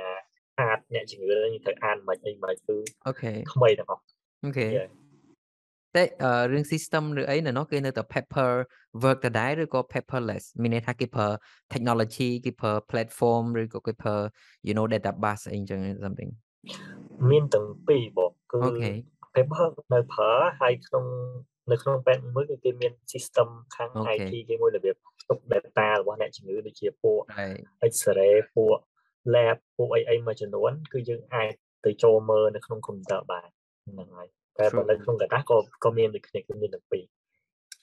OK OK so នៅនោះមានយាមមានអីអត់ហៅ night shift ឬក៏ duty អីចឹងមានមានតែបងតែដូចជាឆ្នាំទី4ទី5អីចឹងគេអត់ទាន់ឲ្យយើងនៅយូរនៅធ្វើម៉ោង10 12យប់អីអត់ទាន់ឲ្យយើងនៅដល់ទៅភ្លឺឲ្យធ្វើម៉ោង12យប់អញ្ចឹងមួយអាទិត្យ អាចនៅ3ដងអីចឹង2ទៅ3ដងបើនិយាយពីច្បាប់ទម្លាប់នៃវាការដែលយើងចង់ទៅរៀនសូត្រតើនៅនោះទូលំទូលាយដែរទេឬក៏គេត្រូវតែឲ្យទៅនៅពេលដែលយើងមានលក្ខខណ្ឌទៅឧបមាថាយើងត្រូវចុះកម្មសិក្សាបានយើងទៅបើយើងនៅខ្មែរយើងអត់អីឲ្យតែយើងស្គាល់ search បងក៏យើងទៅបាន so នៅនោះមិនដែរអូននៅនេះអត់ទេបងទាត់អឺរបៀបថាបើយើងមុននឹងទៅត្រូវយើងសុំការអនុញ្ញាតពីគេអញ្ចឹងណាអូអញ្ចឹងឧទាហរណ៍បើសិនជាការខ្ញុំឆ្នាំទី1ឬឆ្នាំទី3អញ្ចឹងណា ចង់ចុះស្ថានពេទ្យអីចឹងទៅវាវាថាគេចង់ឲ្យមានពីណាគេដើម្បីគ្រប់គ្រងយើងជប់មើលការខុសត្រូវយើងអញ្ចឹងណាអញ្ចឹង right ឆ្នាំទី1ឆ្នាំទី3អត់តបានចុះពេទ្យទាំងអស់អត់អត់នឹងពេទ្យមិនអីមិនអីតែគាត់តែថាឆ្នាំទី1ខ្ញុំដល់ទីឆ្លៃ2នេះតែមួយមាន simulation មានអីអត់អត់ដូចគ្នាមានមាន lab មាន simulation តែយើងអត់ទាន់បានប្រជុំអ្នកជំងឺទេអូខេហ្នឹងហើយវាដូចដូច lab តទៅមួយ emato តទៅមួយឆ្នាំទី2មានអា anatomy មានវះសាកសពមានអីចឹងទៅគឺគេមាន មានសាកសពឲ្យវះតបតមកអីចឹងវ៉ាវនៅនោះនៅមានគេមានកដៅសម្រាប់វះដែរណាហ្នឹងហើយបងនៅតែមានអឺបន្តអឺសាលគេធំទេហើយស្អាតប៉ុណ្ណាទៅអកាលនោះដូចជាសាលធំល្មមដែរតែសារតែស្លាញខ្ញុំសិស្សអត់សូវច្រើនប៉ុន្មានសិស្សតែ50នាក់ពេលចឹងទៅមួយក្រុមដូចជា6នាក់8នាក់8នាក់ហ្នឹងគឺអឺគេហៅអាចារ្យចៃគឺសាកសពមួយ ដើម្បីរៀនអីចឹងណាហើយជាយំវះហើយទៅចាំអីចឹងហើយការប្រឡងឆ្នាំទី2គឺគេមានប្រឡងអឺ lab cring ទេគេហៅ lab cring មានន័យថាគឺគេដាក់អវអវយវៈឬមួយក៏ស្អីស្អីមួយបន្តុកបន្តុកបន្តុកបន្តុកហើយយើងតាមទៅដែរហើយមួយនាទីមួយមួយនាទីមួយហើយយើងដើរទៅសេខ្ញុំធ្លាប់ឃើញនៅក្នុងវីដេអូបងគឺវេវេវេខ្ញុំនិយាយខ្ញុំខ្ញុំសារភាពគឺពិបាកមែនតើ ខ្ញុំស្រឡាញ់រឿងថៃច្រើនខ្ញុំខ្ញុំចង់បានថាខ្ញុំស្រឡាញ់ concept ដែលគេផលិត advertisement របស់ថៃបានច្រើនឧទាហរណ៍ដូចក្នុងវីដេអូមួយ inspiration ខ្ញុំមើលម្ដងណាក៏ខ្ញុំទឹកភ្នែកដែរតាក់ទងមួយគ្រូពេទ្យម្នាក់ហើយសិស្សគាត់បរៀននៅសិស្សអញ្ចឹងណាហើយសិស្សនឹងលួចកង់គាត់បាត់កង់ or something ជា advertisement ទេមែនតើប៉ុន្តែវីដេអូហ្នឹងវា hit ខ្ញុំ emotional so much ហ្មង ខ្ញុំនិយាយមិនសាច់រឿងហ្នឹងបើមែនតែនទៅស្រុកខ្មែរយើងក៏អាចផលិតបានរាប់រយប៉ុន្តែអិរិយាបថនៃការធ្វើហ្នឹងវាវា touching ខ្លាំង That's why ដែលខ្ញុំច្រំរឿងតាក់ទងជាមួយនឹងរឿងច្រើនក៏ប៉ុន្តែខ្ញុំបរិស័ទដែលខ្ញុំ fan នៅក្នុងអា concept មួយហ្នឹងហើយតាក់ទងមួយមិញដែលយើងនិយាយថាអូខេពេលយើងទៅចូល anatomy យើងមានកដាស់កត់ហ្នឹងខ្ញុំឃើញនៅក្នុងវីដេអូហ្នឹងដូចគ្នា right yes so ខ្ញុំគិតថាវាមិនខុសគ្នាច្រើនទេ right yes okay okay very interesting ហើយអឺខ្ញុំគិតថាអឺ នៅប្រទេសខ្មែរយើងប្រហែលជាដើរក្រោយថៃយ៉ាខ្ញុំអូខេហើយខ្ញុំសង្ឃឹមថាអាការអភិវឌ្ឍមួយចំនួនក៏ដូចជាការខំប្រឹងប្រែងពីបងបងក៏ដូចជាសិស្សចំនួនក្រោយដែលយើងខំប្រឹងទៅទៀតខ្ញុំគិតថាវានឹងប្រសើរឡើងជាងមុនច្រើនជាងនឹងទៀតហើយជាពិសេសទៅទៀតហ្នឹង concept មួយដែលល្អដែលខ្ញុំចាប់បានគឺនៅថៃគេមានសាលាហើយគេមានពេទ្យរបស់គេផ្ទាល់ដែលគេដែលមានសាលានៅទីនោះអឺនៅកាពិតនៅសាលាក្រហមយើងក៏គេព្យាយាមធ្វើនឹងដែរគេបានធ្វើគម្រោង អឺកាពិតគេមានទីតាំងហើយតែមិនទាន់បានចាប់ផ្ដើមសាងសង់ប៉ុន្តែជាមន្ទីរពេទ្យរបស់សាលាមានន័យថាគេរៀននៅសាលារយៈពេលអឺ1 2 3អញ្ចឹងទៅដល់ដល់ឆ្នាំទី4ទី5ទី6គេទៅរៀននៅសាលាដែលជាមន្ទីរពេទ្យហ្នឹងអញ្ចឹងគេរៀននៅក្នុងផងគេអនុវត្តនៅក្នុងផងអឺប៉ុន្តែខ្ញុំគិតថាវានឹងកើតឡើងក្នុងរយៈពេលឆាប់ឆាប់ទៅចោះអញ្ចឹងណាហើយយើងនឹងអដើរទៅដល់ដូចគ្នា ហើយបើយើងនិយាយជារួមនៅខ្មែរយើងអឺភ្នំពេញរបស់យើង គឺមានសាលាពេទ្យដែលបរិញ្ញាបត្រវេជ្ជបណ្ឌិតហ្នឹងតែ4សាលាទេ ត្រូវទេមានសាលាក្រហមសាលា IU សាលាពុទ្ធសាសន៍សាលានគត្តុនហើយនិងសាលាទាហានសូត្រ5 5សាលាបើធៀបជាមួយនឹងសាលាថៃថៃគឺមានច្រើនណាស់រហូតទៅដល់20សាលាជាងអញ្ចឹងចង់ឬមិនចង់ខុសគ្នាមេឃដីបាត់ទៅហើយអឺខ្ញុំចង់ដឹងរឿងមួយទៀតទាក់ទងជាមួយសិស្សដែលទៅរៀនពេទ្យទាំងអស់តិចពួកគាត់ជាអាហារូបករណ៍សុទ្ធឬក៏គាត់បង់ថ្លៃហើយបើសិនជាបង់ថ្លៃតម្លៃប្រហែលប៉ុន្មានបើធៀបជាមួយនឹងដុល្លារ?អឺនិយាយទៅវាមាន ច្រើនករណីចុះករណីដែល ừm. សិស្សខ្មែរមករៀនពេទ្យនៅថៃហ្នឹងគឺបានទៅតាមអាហារូបករណ៍មួយគត់ដោយសារតែ ừm. សាលានៅថៃភាគច្រើនដើម្បីដាក់ពាក្យចូលបាន គឺទាល់តែមានសញ្ជាតិថៃ ừm. ហ្នឹងហើយដល់ពេលអញ្ចឹងទៅអ្នកដែលជាប់អាហារូបករណ៍ហ្នឹងភាគច្រើនគឺមករៀនសាលារដ្ឋហើយជាប្រូក្រាមថៃអញ្ចឹងទៅថ្លៃសា ừm. លាវាអាចខុសៗគ្នាទៅតាមសាលាអញ្ចឹងណាសាលារដ្ឋមួយ ừm. ចំនួនអាចខ្ទង់1000ជាង2000អឺក្នុង ừm. មួយថឺម អូខេចឹងមួយឆ្នាំអាចអាចគន់ពីរ2000ជាងអញ្ចឹងសម្រាប់សាលា3000ខ្ញុំ right. ជំនាន់ខ្ញុំដូចជាមួយឆ្នាំទៅ1000ជាងអីទេអូខេជំនាន់ដែលខ្ញុំរៀនតែរបៀបជំនាន់ក្រោយខ្ញុំមកទៀតគឺគេផ្លាស់ប្ដូរ curriculum ទៅរៀនជា block block វិញអូខេគឺថ្លៃសាលាឡើងគុណនឹង6 7ឡើងមួយឆ្នាំ6000 7000អូខេឡើងខ្លាំងមែនទែនហើយ សួរថាតើមានវគ្គ international program ឯមួយចំនួនអត់មានក៏ប៉ុន្តែ ừm. នៅតែបើកសម្រាប់ឲ្យសិស្សថៃដែរមានតែ2សាលាគត់ដែលនៅថៃអាចឲ្យសិស្សមកបង់លុយរៀនបានអីចឹងណា ừm. ព្រោះអាហារូបករណ៍ឥឡូវគេគឺគឺដូចដូចជាអត់មានទេអញ្ចឹងសាលាពីរហ្នឹងគឺទី1នៅអឺ KMITL ឬមួយក៏សាលាឡាត់ក្បាំងជាឡាត់ក្បាំងជា system program 6ឆ្នាំឲ្យសិស្ស ừm. ដែលចប់ high school ដាក់ពាក្យបាន ប្រឡងដូចជាពួកប្រឡង A level ប្រឡងពួក SAT subject ឬមួយក៏ប្រឡងអីអីដើម្បីទៅធៀបដើម្បី apply ចូលរៀននៅហ្នឹងយថ្លៃល់សាលាមួយឆ្នាំ30000ដុល្លារវ៉ាវថ្លៃណាស់ឬមួយក៏ប្រហែលសែនដូចជាមួយថឺម500,000បាតអញ្ចឹងពីរថឺមវ៉ាវវាវាចង់មករៀនឬមួយក៏មិនដែរតែបើតាមជាដុល្លារគឺខ្ញុំចាំបានគឺមួយឆ្នាំ30000រៀន6ឆ្នាំ ừm. ហើយមួយទៀតគឺនៅ Chulalongkorn សាលាលេខ1នៅថៃ ừm. តែសម្រាប់សិស្សដែលចប់បញ្ញាបត្រហើយហើយបញ្ញាបត្រជំនាញអីក៏បានដែរគេអត់ serious ថាទាល់តែខាងសុខភាពទេប៉ុន្តែ ừm. ដើម្បីទៅរៀននៅហ្នឹងបានត្រូវប្រឡង MCAT គឺ ừm. ដូច system អាមេរិកដែរគឺប្រឡង MCAT អឺហ្នឹងហើយ MCAT ដល់ពេលអញ្ចឹងទៅប្រឡងហើយចូលរៀន4ឆ្នាំបាន ừm. MD ដូចគ្នា ហើយមួយឆ្នសូាំសូដោយសារនិយាយរឿង35000 MCAT អញ្ចឹងសាលាដែលអឺវណ្ណវណ្ណរៀនវណ្ណរិទ្ធរៀនគឺអត់មាន MCAT ឬក៏ USMLE ទេ?អឺអឺនិយាយអានេះគឺគឺរបៀបការប្រឡងចូលរៀនអញ្ចឹងបើសិអូនខេជាសាលានៅថៃ Chula នេះគឺគាត់យក system តាមអាមេរិកដែល 4+4 ចប់បអូខេញ្ញាបត្រហើយរៀន medical school 4ឆ្នាំអញ្ចឹងអូគាត់ខេយក MCAT ហ្នឹង ដែរទៅពេលអូសាលាខេឡានក្បាំងដែល6ឆ្នាំហ្នឹងគឺគាត់យក standard ដូចជា standard ខាង UK ខាងហុង ừm. កុងអូខាងខេអីចឹងទៅគឺគាត់ប្រឡងពួក A level ពួកអូខេ SAT subject អាហ្នឹងសម្រាប់មុនសម្រាប់មុនពេលដែលបានចូលរៀនដល់ពេលអូសាលាខេផ្សេងៗដែលជាសាលារដ្ឋសាលាភាសាថៃគឺគេមានការប្រឡងបែបបែបអឺគិនមុខវិជ្ជាដូចយើងប្រឡង3មុខនៅនេះគេប្រឡង ừm. 6 7មុខអីចឹងណាដើម្បីចូល right. រៀនហើយពេលដែលរៀន6ឆ្នាំហ្នឹងគឺទៅប្រឡង license ដែល បងសួរ ừm hứm. ថា USMLE របស់ថៃហ្នឹងគឺ Yes ដូចនៅ yes. ខ្មែរប្រឡងចេញដែរខ្មែរ yes. យើងដូចជាយើងរៀនចប់ហើយយើងប្រឡងចេញកាលពីមុនខ្ញុំ yes. ប្រឡងដូចជា2ដងមាន MCQ ហើយ OSCE តែឥឡូវ yes OSCE yes. ចលែងមានហើយរាល់តែ MCQ ឯងអត់ទៅប្រឡងពេលទាំងនៅពីរនេះប្រឡងគឺទាំងប្រឡពីងរអូប្រឡងទាំងពីរហ៎?ហ្នឹងហើយយ៉ាប៉ុន្តែគ្រាន់តែដល់ថាពេលនៅអឺនេះខ្ញុំអាចប្រាប់ថាអូអឺ OSCE ហ្នឹងយើងប្រឡងនៅសាលាប៉ុន្តែដល់ពេលប្រឡងចេញគឺយើងប្រឡងអឺ QCM អូខេបាទបាទដល់ពេលនៅថៃគឺប្រឡង3ដងដូច USMLE របស់អាមេរិកដែរគឺដូចគ្នាគឺនៅអូពេលខេដែលចប់ឆ្នាំទី3យើងប្រឡងគេហៅ NL NL ừm. 1ហើយចប់ឆ្នាំទី5យើងប្រឡង NL 2ហើយចប់ឆ្នាំទី6គឺយើងរៀនចប់ហើយយើងប្រឡង NL 3គឺ national license ừm hứm. 3ហ្នឹងអញ្ចឹងយើងប្រឡង3ហ្នឹងឲ្យជាប់ទើបយើងមាន license អាចធ្វើការជាពេទ្យជាមជ្ឈមណ្ឌលនៅថៃបានហើយក៏ license ហ្នឹងក៏ ទទួលត្រូវស្គាដើម្បីល់ទៅរៀនអូខេទៅរៀនឯកទេសទៅរៀន resident អីទៀតហ្នឹងហើអូយខេដោយសារឥឡូវលើកទាក់ទងមួយ Resident អញ្ចឹងអឺចំពោះបារិតផ្ទាល់សិស្សដែលមកពីខ្មែរអញ្ចឹងទទួលបានអាហារូបករណ៍ឬមទទួលបានតែ6ឆ្នាំទេតើមានលទ្ធភាពឬក៏មានអឺលក្ខខណ្ឌដែលអាចទៅរៀនឯកទេសនៅសាលានៅថៃបានទៀតអត់?ហើយបើសិនជារៀនបានតើធ្វើធ្វើម៉េច?មានលក្ខខណ្ឌអីអូខ្លះ?រៀនពិបាកបងរៀនពិបាកហឹមដោយសារតែសម្រាប់សិស្សបរទេសគេអត់ឲ្យយើងប្រឡង NL ឬមួយក៏ USMLE របស់ថៃហ្នឹងទេ អូខដោយេសារតែមានបញ្ហាសញ្ជាតិអីចឹងណាទោះអូខបីជាសាេលាដែលខ្ញុំនិយាយពីមិញដែលបើកឲ្យ International ចូលមកហ្នឹងអញ្ចឹងបើគាត់អត់មានសញ្ជាតិគាត់មកបង់លុយរៀនក៏គាត់អត់មានសិទ្ធិប្រឡងអូ License ខេរបស់ថៃហ្នឹងដែរអូអញ្ចឹងខេគាត់រៀនចប់គាត់អត់មានសិទ្ធិធ្វើការនៅថៃហ្នឹងដែរអូប៉ុខេន្តែសួរថាបើចង់រៀន Resident រៀនបានអត់?មានផ្លូវរៀនអូខេមានផ្លូវរៀនហើយគ្រាន់តែផ្លូវធំវាបាត់បង់ហើយសល់ផ្លូវតូចអញ្ចឹងអផ្លូវឺតូចវាមានច្រើនដែរវាមានច្រើន ដោយសារតែការរៀនតចែកចេញជា Resident ហើយនិងពួក Master Degree ព្រោះអឺ Master ហឹ Degree យើងរៀន2ឆ្នាំដូចជាឬមួយក៏ឯកទេសខ្លីៗខាងស្បែក6ខែឬមួយក៏អី OK អត់អីទេយើង OK មកបង់លុយរៀនធម្មតា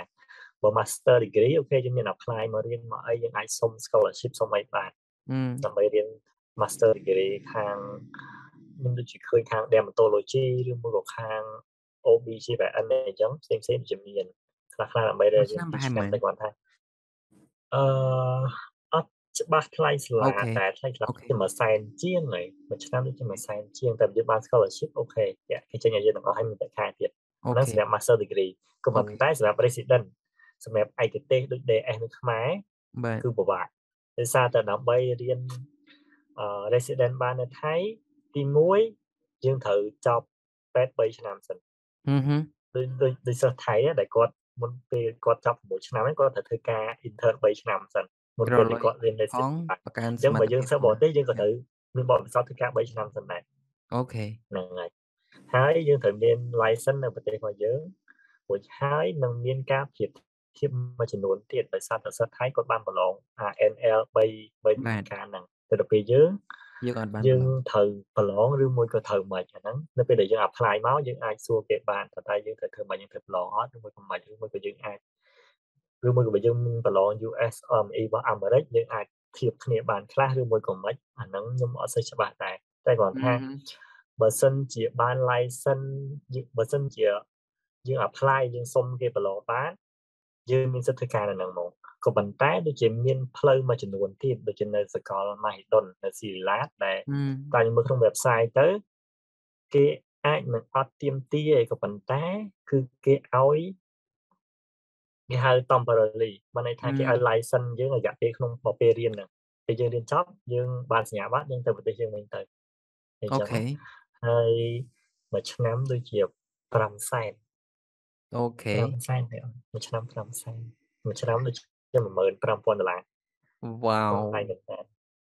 ថ្លៃតែមែនគ្រាតើន់ថាវាវាពិបាកដែរដោយសារតែសិស្សថៃនៅពេលដែលគេរៀន Resident គឺគេអត់អស់ថ្លៃសាលាគឺគេបានប្រាក់ខែដូចជាគេធ្វើការធម្មតាហើយគេរៀនរៀនតាមធម្មតាទៅគេមានប្រាក់ខែអត់អស់ថ្លៃសាលាតែដល់ពេលយើងយើងរៀនបង់លុយផបង់អស់ងថ្លៃសាលាហើយយើងអត់មានប្រាក់ខែទៀតហើយយើងទៅធ្វើការធម្មតាដូចគ្នា Oh my god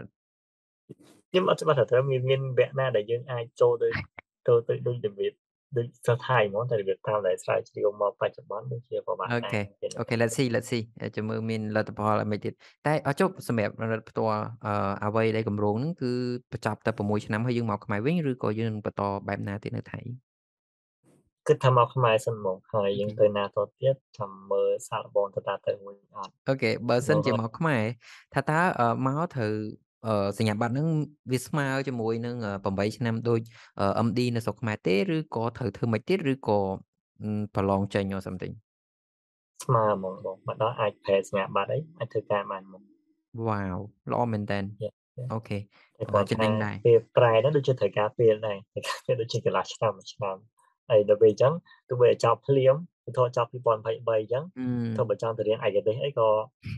ក៏ ដាក់ពាក្យអត់ទាន់ដែរទាល់ឆ្នាំ2024មានន័យថាអញ្ចឹងចង់ដូចមកជារៀនឯកទេសនៅខ្មែរវិញដែរ?អឺ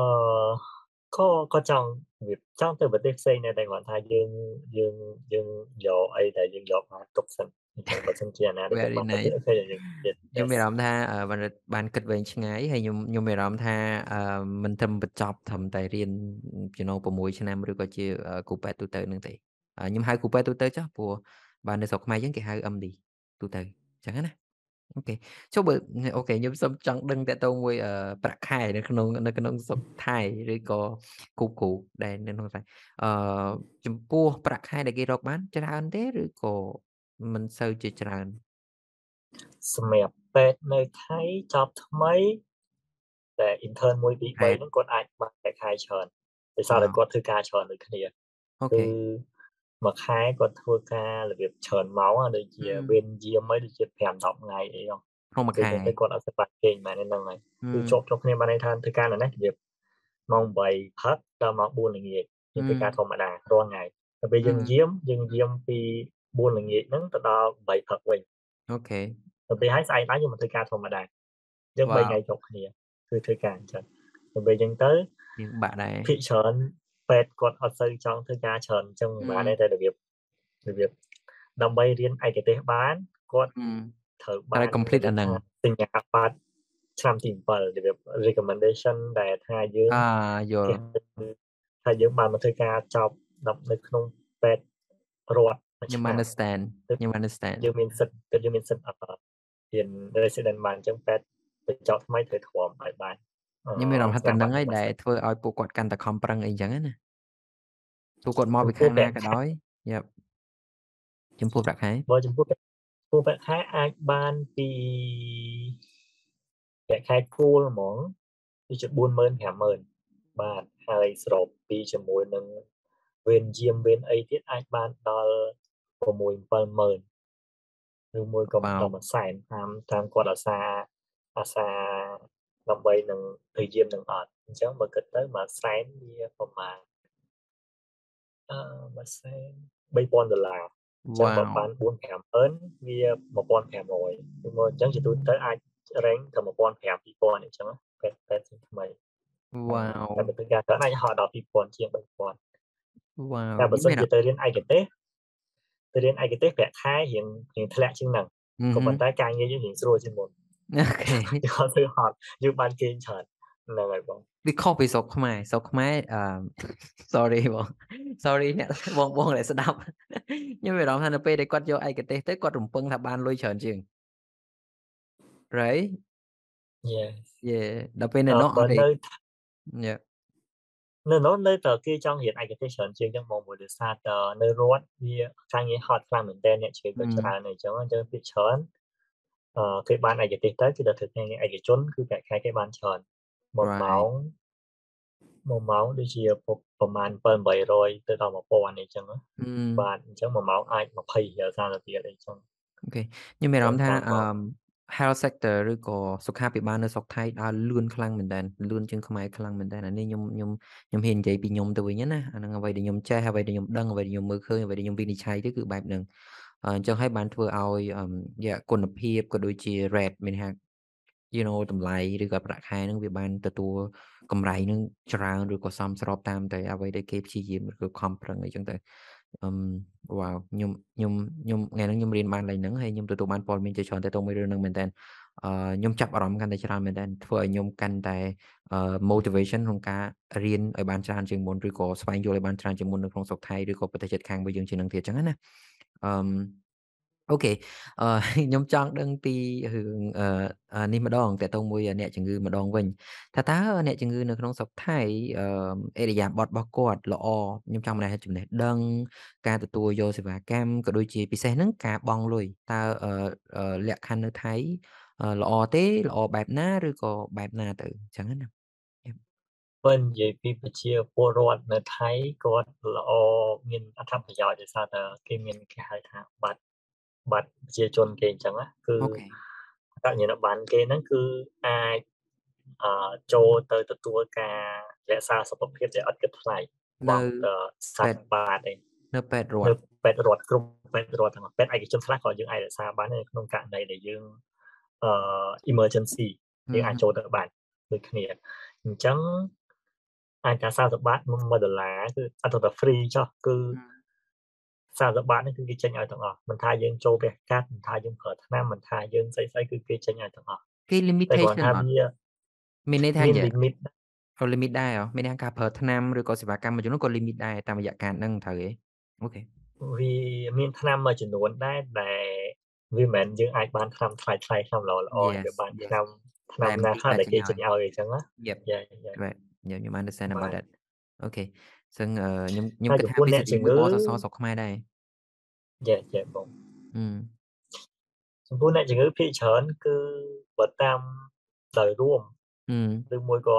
តាមខេត្តតាមមួយចំនួនអ្នកជំងឺរបៀបគាត់ឆ្លាញ់ពេទ្យភាគច្រើនគឺប្រជាជននៅហ្នឹងគឺគេមានពាក្យនិយាយថាអឺមកបវ៉ាបានន័យថាពេទ្យនិយាយប្រាប់ថា អឺអញ្ចឹងបានន័យថាអ្វីដែលពេទ្យនិយាយគឺប្រជាជនគេជឿជឿជាក់ហ្មងហើយធ្វើតាម Wow ខ្ញុំរៀនបានចំណុចហ្នឹងមួយទៀតហើយមានអ្នកនៅនៅក្រុងមួយចំនួនដែលគាត់អូខេ education គាត់ច្រើនតែខ្ពស់គាត់ចាប់ផ្ដើមសួរនាំរឿងថ្នាំរឿងនេះរឿងនោះវាមានមាន complication មានន័យថាគេយល់ដឹងពីផ្សេងៗណា pharmaco គេយល់ដឹងពីអឺទៅទៅមួយសុខភាពគេច្រើនអញ្ចឹងទៅហ្នឹងហើយដល់ពេលអញ្ចឹងគេអាចសួរមួយចំនួនអឺតែជាទូទៅគឺគេជឿជាក់លើពេទ្យហ្មងគឺពេទ្យថាម៉េចគឺអញ្ចឹងហើយ ខ្ញុំតែអាចថាសុំសួរឲ្យស៊ីជម្រៅបន្តិចបានទេថាតើពេទ្យរដ្ឋនិងពេទ្យឯកជនខុសគ្នាបែបណាខ្លះទៅតើសេវាកម្មទេឬក៏វាមានអីពិសេសជាងនឹងទៀតនៅក្នុងស្រុកថៃ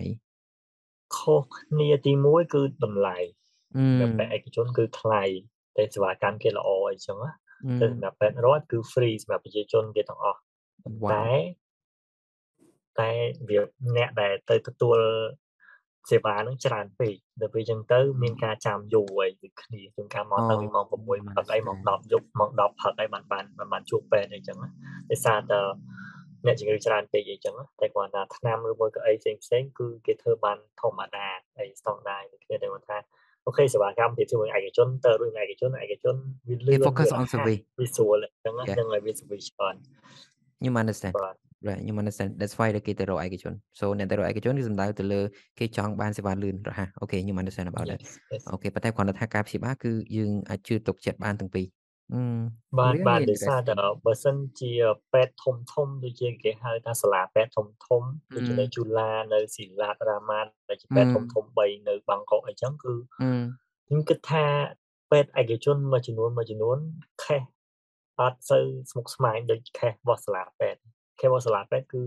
បើសិនជាខេសហ្នឹងស្មុគស្មាញខ្លាំងគឺគេអឺបញ្ជូនមកខាងពេទ្យនិងពេទ្យរដ្ឋនឹងច្រើនជាងវិញតែគាត់ថាបើសិនជាដោយរួមធម្មតាធម្មតាគេឯកជនគេធ្វើបានទាំងអស់ហ្នឹងហើយបានន័យថាមកពីគេគិតទៅលើច្បាប់ទម្លាប់នៃការជួយឬក៏ច្បាប់ទម្លាប់នៃ you know អឺប៉ះពាល់ដល់ credit គេឬក៏ឧបករណ៍ឬក៏ចំណេះដឹងដែលគេរុញមកឲ្យពេទ្យរដ្ឋនៅនោះដោយសារតែពេទ្យរដ្ឋគឺ បរៀនសិស្សនិស្សិតពេទ្យផងហើយអញ្ចឹងខេសគឺប្រមូលផ្ដុំទាំង professor ទាំងអីអីផ្សេងផ្សេងៗគឺគាត់អឺគឺគាត់របៀបធ្វើការនៅអាខេសបបាក់បានឹងច្រើនអញ្ចឹងណាវ៉ាដល់វពេលអញ្ចឹងទៅគាត់មានជំនាញនៅក្នុងអាខេសបបាបានឹងជាងពេទ្យឯកជនដោយសារពេទ្យឯកជនគេអូអាចខេនឹងយកខេសដែលដែលល្មមល្មមអីដែរអញ្ចឹងណាហ្នឹងហើយអូខេអឺសាលាដែលអឺបណ្ឌិតរៀនហ្នឹងមានខ្មែរយើងធ្លាប់ទៅទទួលសេវាកម្មនៅនោះទេបណ្ឌិតសុខភាពមានតែធ្លាប់ជួប ធ្លាប់ជួបអឺម្នាក់ដែរអូខេគឺខ្ញុំខ្ញុំ5ចេញឆ្នាំពីតាមជួបម្នាក់អូមានខេទៅមានមានច្រើនអ្នកដែលថាមាន3 4នាក់តែម្នាក់ហ្នឹងវា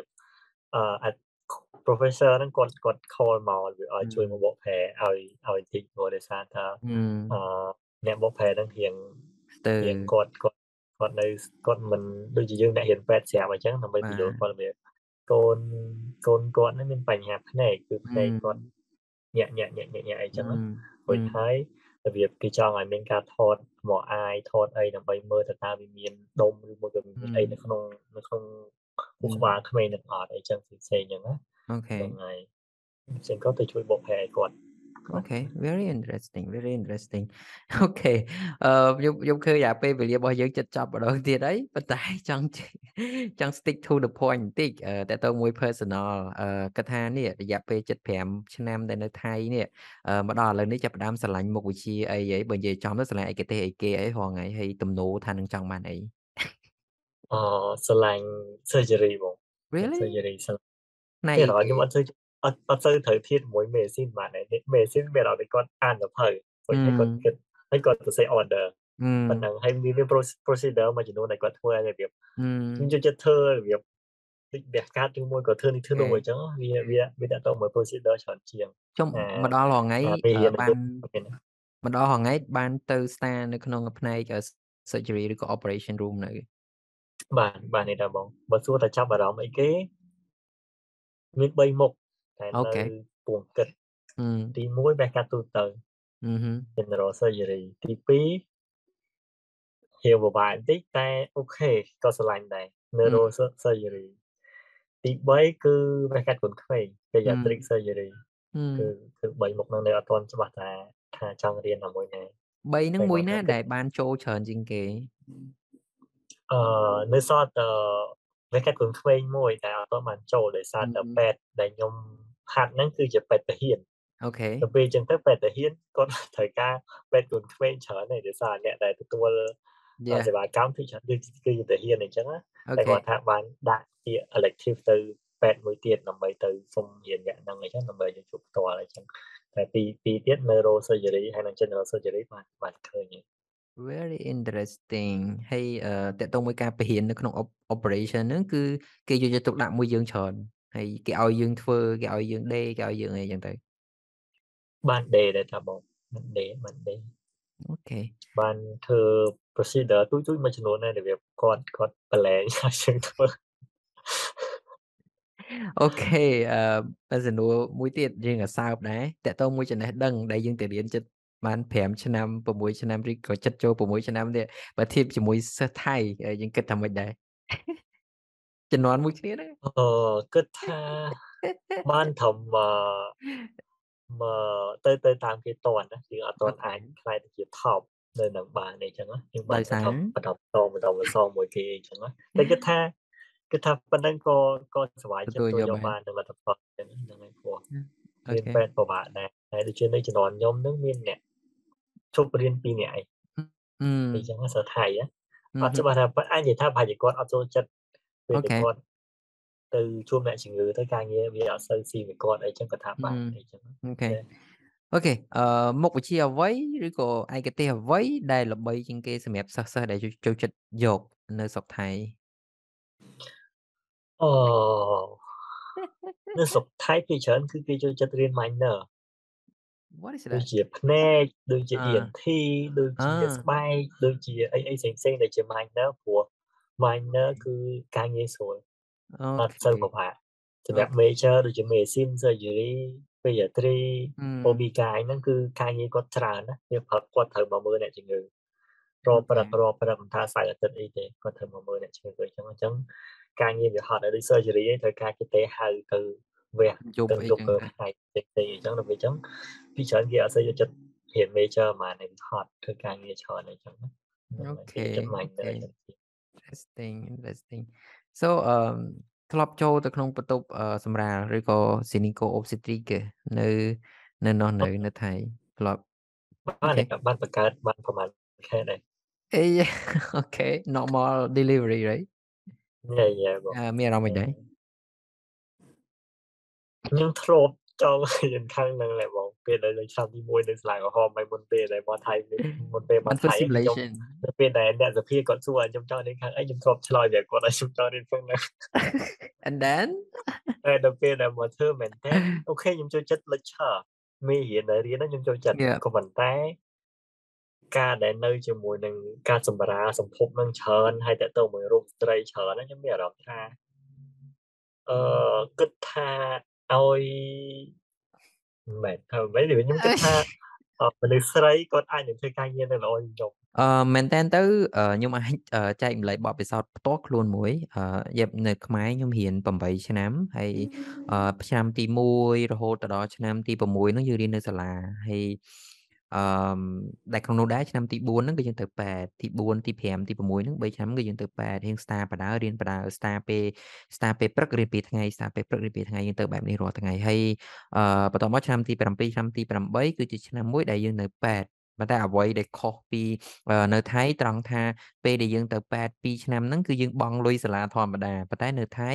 បើយើងស្ដាប់ទៅគេឲ្យយើងធ្វើការនៅប៉ែត2ឆ្នាំដើម្បីប្រគ្រប់ criteria ដែលឈ្មោះថា intern ដូចយើងនិយាយខាងលើក៏ប៉ុន្តែអឺបែរជាវាអឺមានន័យថាយើងចេញទៅដូចយើងអឺធ្វើការយើងប្រើអឺចំណេះដឹងក៏ដូចជាសញ្ញាបត្រយើងធ្វើ ធ្វើការអញ្ចឹងយើងបានលុយផងយើងបាន credit ផងអញ្ចឹងវារៀង fair ដែរអឺកន្លែងនេះពីមុនទោះបីជាខ្ញុំចូលទៅក្នុងផ្នែក education ច្រើនក៏ដោយប៉ុន្តែមានអារម្មណ៍ថានៅពេលដែលវ៉ាន់រិទ្ធនិយាយពីរឿងហ្នឹងទៅខ្ញុំមានអារម្មណ៍ថាហ៊ឹមយើងគួរតែកែប្រែដើម្បីអឺកន្លែងហ្នឹងបន្តិចព្រោះ um you know business is វាជា business ប៉ុន្តែបើយើងនិយាយពីភាពខាត់បងនៃសេដ្ឋកិច្ចរបស់យើងសិស្សអីចឹងទៅវារៀងចំណេញដែរ Yep អឺមិញចង់ចែកម្លែកតាក់ទងជាមួយនឹងខាងសម្ភពនិងរោគស្ត្រី បើមែនតើទៅខ្ញុំអត់ចូលចិត្តទេផ្នែកហ្នឹង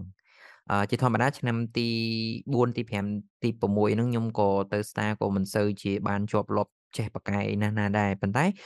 នៅពេលដែលខ្ញុំបានចូលមកដល់ឆ្នាំទី7ទី8ដែលខ្ញុំអត់បានប្រឡងឯកទេសទេប៉ុន្តែបែរជាខ្ញុំបានរៀនសូត្រក៏ដូចជាបានធ្វើច្រើនទៅវិញមួយក្នុងចំណោមនឹងដែរខ្ញុំបានទៅ Star នៅផ្នែកសម្ពុបនិងរោគស្ត្រី អឺខ្ញុំភ្លេចប្រាប់ដែរជំនាន់ខ្ញុំហ្នឹងអឺកូវីដខ្ញុំឆ្នាំទី6 yes អញ្ចឹងឆ្នាំទី6ហ្នឹងគឺគេបិទខ្ទប់ខ្លាំងដំបងនៅភ្នំពេញអញ្ចឹងខ្ញុំអត់បានទៅ star ទេអញ្ចឹងខ្ញុំអត់បាន star ទៅតមួយហ្នឹងទេតិចតិចខ្ញុំនឹងសួរថាពេលកូវីដហ្នឹងនៅរដ្ឋនៅនោះគេបានរៀនអីខ្លះបានធ្វើអីខ្លះនៅពេលដែលកូវីដ អឺផ្ទុះខ្លាំងបំផុតនៅក្នុងស្រុកខ្មែរគឺខ្ញុំឆ្នាំទី7ទី8អញ្ចឹងពេលនោះខ្ញុំទៅខេត្តខ្ញុំអត់បានចូលរួមសកម្មភាព COVID នឹងគេបានច្រើនទេប៉ុន្តែខ្ញុំបានទៅ Star រហូតហើយដល់ពេលទៅ Star ហ្នឹងជាពិសេសហ្នឹងបានមុខវិជ្ជាដំបូងជាងគេគឺកម្មាអង្គរនៅយ៉ានៅផ្នែកកុមារនៅកម្មាអង្គរនៅនោះខ្ញុំបានធ្វើច្រើនខ្ញុំបានរៀនសូត្រច្រើនពី pediatric មែនតើ ហើយបន្តមកផ្នែកសម្ភពរោគស្ត្រីសម្ភពរោគស្ត្រីហ្នឹងអញ្ចឹងបាទខ្ញុំថាដំបូងខ្ញុំអត់ចូលចិត្តសម្ភពរោគស្ត្រីទេមេរៀនខ្ញុំទទួលស្គាល់ថាមើលទៅយល់ប៉ុន្តែខ្ញុំមានអារម្មណ៍ថា feel ដូចមិនអញ្ចឹងយើងខ្មាស់អៀនមិនដឹងយើងក៏ក្រិចមិនដឹងស្អុយនេះយើងយើងសម័យមិនចេញណាប៉ុន្តែនៅពេលដែលទៅធ្វើផ្ទាល់អូញៀនហ្មងញៀនហ្មងអឺខ្ញុំ គិតថាខ្ញុំមិនប្រកែកខ្លាំងទេប៉ុន្តែនៅពេលដែលយើងទៅធ្វើការយើងហ៊ានធ្វើយើងប្រើកម្លាំងហើយយើងយើងយើងយើងធ្វើអញ្ចឹងយើងសប្បាយមែនតើហើយនៅពេលដែលយើងអឺ normal delivery យើងធ្វើ delivery យើងធ្វើភាសាប្រាហាកអាគូឆ្មងភាសាខ្មែរយើងគេហៅសម្រាលអឺសម្រាលទៅម៉ាក់ម៉ាក់ជាច្រើននៅកុនធឧផាហ្នឹងនៅ J7 នៅសៀមរាបហ្នឹង អឺពេលខ្ញុំទៅនោះដូចជារឿងកូវីដអញ្ចឹងម្នាក់អាចមួយថ្ងៃបានត្រឹម5ទៅ6 7 8 9 10អីចឹងទៅព្រោះយើងពួកពួកពួកនៅនោះច្រើនមែនតើមួយថ្ងៃអត់កូវីដចង់70ទៅ100នាក់មួយថ្ងៃអឺសម្រាល normal delivery ប៉ុន្តែដល់ពេលកូវីដអញ្ចឹងគេ restrict អញ្ចឹងមួយថ្ងៃបានតែ50នាក់អីទេអញ្ចឹង50នាក់យើងចែកគ្នាគ្នាយើងមួយតួមាន4នាក់5នាក់អញ្ចឹងទៅហើយមានបងបងផ្សេងទៀតទៅអញ្ចឹង opportunity អាចយកមួយថ្ងៃបាន3ទៅ5 អ្នកប្រឹងខ្លាំង10អីចឹងទៅប៉ុន្តែហត់ណាស់តែសុបាយហត់ណាស់តែសុបាយហើយ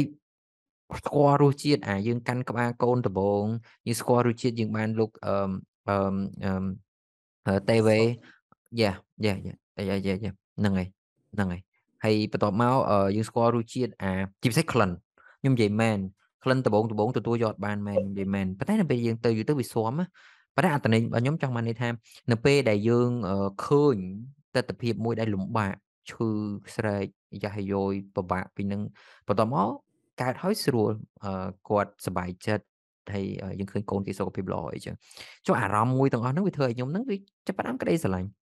ខ្ញុំមិនសម័យថាខ្ញុំនឹងខ្លាយទៅជាឯកទេសខាងសង្គមរូស្ត្រីទេប៉ុន្តែខ្ញុំហ៊ានសម័យថាបើខ្ញុំធ្វើការខ្ញុំអាចធ្វើការបានវាសុបាយវាវាវាមើលទៅវាដូច you know វា វាអត់សូវ focus ទៅលើអា you know medicine ឬក៏ផ្នែកណានៃរបស់គេច្រើនទេប៉ុន្តែយើង focus on labor ការសម្រាលសុខសប្បាយមែនតើនៅពេលដែលចូលដល់ cesarean ការវះកាត់អីចឹងទៅក៏យើងបានទទួលនៅ experiment មិនតង់ទៀតដែរអញ្ចឹងបានចង់ចែកម្លែកមិញថាអឺខ្ញុំអីជាបុគ្គលដែលខ្ញុំមិនចូលចិត្តខាងសភពបុរុស្ត្រីតែទីបំផុតខ្ញុំទៅកន្លែងមួយដែលអនុវត្តបានច្រើនបានធ្វើល្អខ្ញុំទៅជាមានចំណងចំណូលចិត្តផ្នែកនឹងបានច្រើនដែរអញ្ចឹងជា message មួយជូនអ្នកស្ដាប់ជាពិសេសសិស្សប្អូនអឺ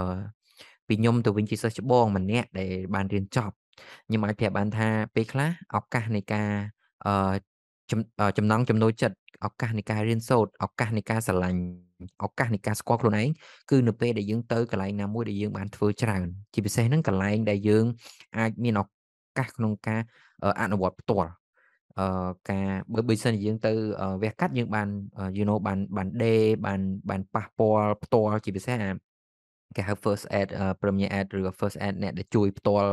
ជាមួយ operate ហ្នឹងណាបើយើងបានខាងនឹងច្រើនគឺយើងមានឱកាសក្នុងការឆ្លាញ់ក៏ច្រើនដែរមួយទៀតបើសិនជាយើងទៅខាងផ្នែកសម្ភពរោគស្ត្រីបើយើងបានធ្វើច្រើនអាហ្នឹងក៏យើងអាចនេះអឺអឺឲ្យឲ្យយើងស្គាល់ខ្លួនឯងកាន់តែច្បាស់ដែរអញ្ចឹងចង់ប្រាប់ទៅវិញថានៅពេលដែលយើងមានឱកាសក្នុងការទៅពេទ្យយើងព្យាយាមសួរខ្លួនឯង reflect មកខ្លួនឯងថាតើផ្នែកនីមួយៗហ្នឹងវា ត្រូវជាមួយនឹងចំណង់ចំណូលចិត្តយើងខ្លាំងប៉ុណ្ណាតើវាស៊ីជាមួយនឹងអេរិយាបថរបស់យើងបានកម្រិតណាពេលនោះហើយទើបយើងអាចរកមុខវិជ្ជាណាមួយដែលយើងស្រឡាញ់ដែលយើងចូលចិត្តហើយយើងរស់នៅវាមួយជីវិតហើយយើងសប្បាយរីករាយទៀតអញ្ចឹងណាអឺនេះជាអីដែលខ្ញុំចង់ចែកម្លែកយេអរគុណច្រើនដល់ចុះនៅទៅដល់នោះបានទទួល experience មិនដែរនៅពេលដែលបានកាន់ក្បាលកូនគេដំបូងក្នុងជីវិត គិតថាអត់អីដែរនិយាយទៅខ្ញុំចាំអ្នកជំងឺមួយដែរម្នាក់នឹងដែររបៀបពេលហ្នឹងពេលហ្នឹងខ្ញុំរបៀបខ្ញុំ normal delivery គ្រប់ហើយអញ្ចឹងដល់ពេលអញ្ចឹងខ្ញុំគាត់ទៅជួយហើយរបៀបគាត់កូនដំបងដែរអញ្ចឹងដល់ពេលហើយរបៀបមនុស្សហៅដើរដើរអីគេព្រេងខ្យល់ព្រេងអីហើយខ្ញុំខ្ញុំនឹងអង្គុយកាន់ព្រេងខ្យល់អូខេតើគាត់តើគាត់គាត់សម្រាប់ហើយហើយទៅពេលហើយគាត់គាត់អរគុណរបៀប រៀបដោយសារតែយើងជួយជួយគាត់ណាបានបានគាត់អាចទៅទៅរលូនអីចឹងណាក៏ចាំចាំគ្នាមករហូតតែបើនិយាយអំពីការសម្រាប់គឺថាអត់អីដែរសម្រាប់ការបង្កើតនឹងអាចធ្វើបានតែគ្រាន់ថាអឺបើសិនជារៀនខាងឪពុកម្រូវស្រីមានអារម្មណ៍ថាយើងអាចនឹងអូខេយើងអាចនឹងរើសតែយើងគួរធ្វើខាង specific ខាងណាតែយើងត្រូវចេះទាំងអស់ទៅវិញអញ្ចឹងខ្ញុំគិតថាសម្រាប់រូបស្ត្រីមានអារម្មណ៍ថា អឺដល់ពេលដែលពេលគាត់គាត់ជាជាស្រីដល់ពេលយើងយើងជាពេទ្យប្រុសអញ្ចឹងមានអារម្មណ៍ពេលខ្លះគាត់គាត់ពិបាកនឹងនឹងរៀបរាប់ប្រាប់យើងអញ្ចឹងអញ្ចឹងគាត់ថាបើសិនជាពេទ្យស្រីគាត់គាត់អាចស៊ីខ្សែគ្នាច្រើនជាងអញ្ចឹងតែគាត់ថាបើសិនជាពេទ្យប្រុសអាចនិយាយថាតើតើមួយ procedure របៀប surgery របៀបការវះការអីមួយចំនួនអូខេគិតថាអូខេគិតថាស៊ីខ្សែទៅខាងគាត់វិញអញ្ចឹងតែជារួមទៅសួរថា ស្រឡាញ់ខាងនឹងអត់ក៏ខ្លះខ្លះព្រោះវាមាន surgery នៅក្នុងនឹងដែរតែគាត់ថាអឺខ្ញុំស្រឡាញ់ខាងវះកាត់ទូទៅជាងគេអូខេផលគឺដោយសារតែចอยគាត់ជាអូខេមានអារម្មណ៍ថាគាត់ឈឺគាត់មកជួបយើងយើងវះរួចហើយគាត់ទៅវិញចប់ជាការធម្មតាអត់ដូចខាងមេស៊ីនឬមួយខាងអីមួយចំនួននៅរបៀប មានអារម្មណ៍ខ្លួនឯង in ជាមួយនឹងគាត់ជាជាមួយអ្នកយើងឬអ្នកយើងខ្លះវាទៅខាងមហាហេកអង្គរអីផ្សេងៗមួយអីគឺយើងទៅជួបគាត់ប្រហែលខែប្រហែលខែប្រហែលខែរបៀបគឺយើងអាចជួយគាត់បានរបៀបគាត់គាត់អត់ជាគាត់បានអាចគាត់ធ្វើឲ្យផ្សេងៗអញ្ចឹងហ្នឹងហើយទៅទៅបានបានឆ្លាញ់ surgery ជាងហើយចូលចិត្តធ្វើការឬ procedure ផងអីចឹងបាទគិតគិតបែបមួយជ្រុងទៀតដោយសារមើលរឿងច្រើនព្រោះការមើលរឿងច្រើនពីច្រើនគេប្រម៉ូទខាង surgery នឹងច្រើន មើលទៅលយមើលទៅលយប៉ុន្តែគាត់ថាគ្រូពេទ្យនៅស្រុកខ្មែរគាត់ថាអូយវេទនាណាស់អឺពេលខ្លះអាទំហំលុយឬក៏ទំហំទឹកប្រាក់ដែលគាត់ទទួលបានវាអត់ស្មើជាមួយអាការខំប្រឹងជាពិសេសអឺការងារវាហត់និយាយទៅការងារវាហត់ការងារវាត្រូវឈរយូរវាត្រូវអីច្រើនអញ្ចឹងទទួលខុសត្រូវក៏ច្រើនទៀតនិយាយតាមត្រង់ទទួលខុសត្រូវក៏ច្រើនដែរអញ្ចឹងវាពិបាកដែរប៉ុន្តែយេ let's see ខ្ញុំជូនពរហើយយើងមើលមើលថាតើអឺ កតបកិច្ចមួយដែលយើងត្រូវទៅយកឯកទេសខាងវគ្គកាត់ទូទៅនឹងជោគជ័យបានកម្រិតណាអាស្រ័យនៅលើផ្ទាល់នៅអត់តន់សម្រាប់ចិត្តគាត់ថាគិតទៅ first choice សិនណាគាត់ថាពេលទៅទៅខ្មែរវិញអាចនឹងធ្វើការនៅអូខេឥឡូវនិយាយមករឿងខ្មែរវិញថាចង់ធ្វើការនៅពេទ្យណាឬក៏ទៅកន្លែងឡើងណាមើលឥឡូវនិយាយចូលឲ្យហើយហ្មងតាអូអូខេចប់ទៅចង់របៀប intern មួយឆ្នាំអីសិនដើម្បីឲ្យយើងចេះនៅពេទ្យរដ្ឋអាច ទៅពេទ្យណាក៏បានដែរពេទ្យរុស្ស៊ីពេទ្យអីអីផ្សេងផ្សេងក៏បានដែរហាត់អញ្ចឹងមានន័យថាចង់នៅពេទ្យរដ្ឋវិញអឺនៅនិយាយទៅខ្ញុំឆ្លាញ់ពេទ្យរដ្ឋជាងឯកជនមកអូខេខ្ញុំមានអារម្មណ៍ថាចង់ចូលក្របខណ្ឌចង់ចូលអីផ្សេងផ្សេងអីចឹងហ្នឹងមានអារម្មណ៍ថាយើងបានជួយ តែគាត់ថានេះវាគំនិតជាងក្មេងខ្ចីតែវាទៅដល់គាត់អត់អីទេល្អតាល្អតាទៅជួយប្រជាជនជួយអីផ្សេងផ្សេងរឿងឯកជន OK យើងអាចបើកបន្ទប់ពិគ្រោះអីនៅខាងក្រៅផ្សេងអីចឹងខ្លះខ្លះអីចឹងបាទអីចឹងឬបើ clinic អីថ្ងៃក្រោយនៅពេលយើងបបិសតច្រើនយើងចាប់ឯកទេសមួយយើងអី OK អាហ្នឹងអាហ្នឹងគិតថ្ងៃក្រោយតែបើថាចប់ថ្មីថ្មីគឺថា OK ចង់ទៅជួបប្រជាជនយើងខ្លះអីចឹងចង់ដឹងអីមិនអីចឹងហើយការធ្វើការការ order របៀប environment បរិយាប័ន្នការងារគេមិនមិនអីមិនចេះរបៀបនៅផ្សំខ្លួនជាមួយភាសាទៀតនៅក្នុងសិភៅបារាំងមួយចំនួនអីចឹងច្រើនអង់គ្លេសមានបារាំងមកកណោទៀតខ្ញុំខ្ញុំគិតថាកន្លែងហ្នឹងដែលធ្វើបរិបទច្រើនអូខេ very nice um plan 5ឆ្នាំក្រោយអឺចង់ធ្វើអីអូពេលចប់ទៅក៏ intern ហើយធ្វើការប្រឡងក្របខ័ណ្ឌ អាចក្របខ័ណ្ឌមាន2ក្របខ័ណ្ឌសុខាភិបាលយើងបើប្រឡងចុះក៏ល្អហើយសាកប្រឡងក្របខ័ណ្ឌក្រសួងការងារខាងបសសក៏អាចសាកប្រឡងខ្លះខ្លះទៅជាប់ក៏អាចសាកចង់ដឹងរបៀបបានបសសឬមួយក៏របៀប system រឿងអីគេនឹងគេធ្វើមិនធ្វើមិនដើម្បីយើងរៀនសូត្រពីពីការងារវាផងហើយប្រឡងឯកទេសក៏ជាចំណុចមួយដែរអាចនឹងគិតទៀតតើតើគួររើសឯកទេសអីគេហើយ ឆ្លាញ់សាលាក្រហមចង់ទៅរៀននៅនឹងដែរតែមិនដឹងថាមិនដែរព្រោះប្រឡងមានបារាំង30%ហើយគេគិត GPA គិតអីទៀតអញ្ចឹងថាថាមិនដែរបើសិនជាអត់តច្បាស់ទេទៅមើលទៅមើលវីដេអូបងសាលាមើលវីដេអូបងសាលាមិនដឹងថាទៅសាលាពេលខ្លះអត់ដឹងតែយើងគួរតែរើសតាមអ្វីដែលយើងស្រឡាញ់ឬក៏យើងរើសអ្វីដែលយើងអាចធ្វើរួចយ៉ាហើយដល់ពេលអេពីសូត2អេពីសូត2ដែលខ្ញុំ release នេះ related to ការជ្រើសរើសរបៀបនិងការជ្រើសរើស មុខវិជ្ជាដែលយើងស្រឡាញ់ឬនឹងជីវិតយ៉ាការពិតជាក់ស្ដែងវាពិបាកមែនសូម្បីខ្ញុំផ្ទាល់ក៏ពិបាកក្នុងការរើសដែរហើយដោយសារតែមូលហេតុដែលខ្ញុំពិបាករើសហ្នឹងដែលខ្ញុំសម្រេចចិត្តអឺមករៀន GP ប៉ុន្តែវាលក្ខខណ្ឌជីវិតក្នុងនឹងមួយចំនួនដែរប៉ុន្តែក៏វាជាហេតុផលមួយដែលខ្ញុំមិនដឹងថាខ្ញុំទៅផ្នែកអីពិតប្រាកដដូចគ្នានៅពេលដែលខ្ញុំទៅផ្នែកជា surgery ខ្ញុំស្រឡាញ់ surgery តែនៅពេលដែលខ្ញុំមកដល់ផ្នែកខាង medicine ខាងព្យាបាលជំងឺទូទៅខ្ញុំមិនស្រឡាញ់ហ្នឹងទៀត ចឹងវាសូម្បីតែខ្ញុំខ្លួនឯងមូលហេតុមួយចម្បងដែលខ្ញុំធ្វើ podcast ខ្ញុំចង់ស្ដាប់ពីមតិបងបងផ្សេងផ្សេងឬក៏សិស្សផ្សេងផ្សេងផងដែរអញ្ចឹងណាប៉ុន្តែខ្ញុំខ្លួនឯងក៏ខ្ញុំអត់ច្បាស់នឹងខ្លួនឯងអញ្ចឹងមិនយ៉ាមានតែការអឺ you know ស្ដាប់ឲ្យបានច្រើនរៀនសូត្រឲ្យបានច្រើនហើយពិសេសហ្នឹងគឺសួរខ្លួនឯងឲ្យបានច្រើនកន្លែងនេះសំខាន់មែនទែនហើយដឹងថាខ្លួនឯងនៅទីណាហើយដឹងថាខ្លួនឯងត្រូវធ្វើអីបន្តអីចឹងណាអូខេអឺដូចជាការពិភាក្សារបស់យើងវាវែងឆ្ងាយមកហើយអឺ ខ្ញុំរំពឹងថាអ្នកស្ដាប់ជាពិសេសសិស្សប្អូនហើយគាត់នឹងទទួលបាននៅគំនិតពិសេសពិសេសជាពិសេសផ្លូវដែល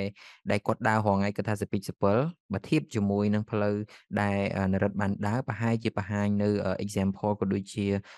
មូលដ្ឋានគ្រឹះសំខាន់សំខាន់មួយចំនួនដែលគាត់នឹងអាចយកទៅអនុវត្តបានអញ្ចឹងណាអញ្ចឹងសម្រាប់ខ្ញុំផ្ទាល់ដែលខ្ញុំជាអ្នកស្ដាប់លើកទី1ព្រោះខ្ញុំជា audience មួយដែរដែលខ្ញុំស្ដាប់នរិទ្ធមួយទី1យ៉ាអញ្ចឹងខ្ញុំខ្ញុំរៀនសូត្របានច្រើន ហើយខ្ញុំក៏ដឹងថាអូបើសិនជាខ្ញុំចង់បន្តការសិក្សាខ្ញុំត្រូវធ្វើមិនបន្តបានមួយចំនួនដែរហើយខ្ញុំដឹងពី environment ផ្សេងផ្សេងនៅក្នុងអឺយ៉ាប្រទេសថៃផងដែរអញ្ចឹងតោះអឺខ្ញុំគិតថាចូលមកដល់បរិបទអឺផ្នែកចុងក្រោយនៃនៃវីដេអូរបស់យើង podcast របស់យើងអឺរិទ្ធមានអ្វីដែលជា take home message ក៏ដូចជាសារសំខាន់សំខាន់ទៅកាន់បងបងឬក៏ទៅកាន់បងប្អូនឬក៏ទៅកាន់អ្នកណាក៏បានដែរដែលចង់និយាយចុងក្រោយហើយអាចអាចយកវេទិកានេះក្នុងការបញ្ចេញ មតិបានអរគុណគិតថាផ្ដាំទៅសិស្សប្អូនចុះហ្នឹងហើយសិស្សប្អូនរបៀបថាអឺអាចថាឲ្យគាត់បើសិនជាគាត់ស្រឡាញ់ពេទ្យអូខេអាចមកបានតែគាត់ថាព្យាយាមស្វែងយល់ពីមុខវិជ្ជាហ្នឹងឲ្យស៊ីជម្រៅសិនណាមុនពេលដែលចូលមកព្រោះមានសិស្សយើងច្រើនដែរដែលវាចូលមកហើយវាមានវាអត់ត្រូវនឹងអ្វីដែលគាត់គិតអញ្ចឹងហ្នឹងក៏បោះបង់ទៅវិញអញ្ចឹងអញ្ចឹងអាចព្យាយាម អឺដឹងឲ្យបានច្រើនមុនពេលចូលតែគាត់ថាបើសិនជាដឹងពេលក្រោយហើយចេញទៅវិញក៏អត់គិតថាมันខុសពេលអីដែរវាជាបទពិសោធន៍ជីវិតអីយើងផ្សេងៗអញ្ចឹង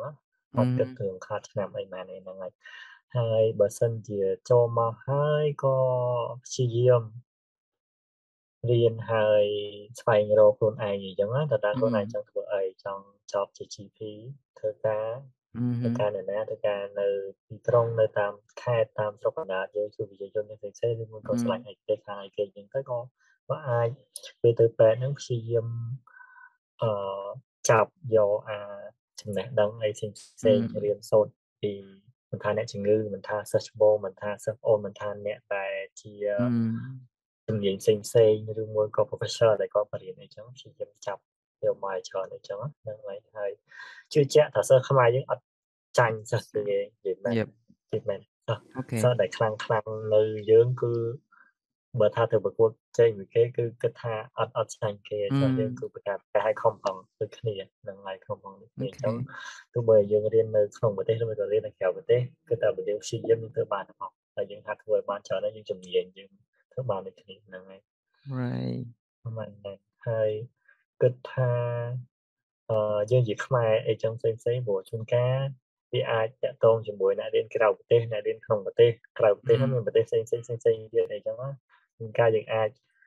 អឺមើលគ្នាចេះចោះចេះចោះតែគាត់ថាពេលខ្លះយើងគិតថាយើងខ្មែរដូចគ្នាផ្សេងផ្សេងអញ្ចឹងយើងយើងព្យាយាមទៅអឺចាប់យកចំណេះដឹងហើយយើងមកវិញយើងជួយអភិវឌ្ឍ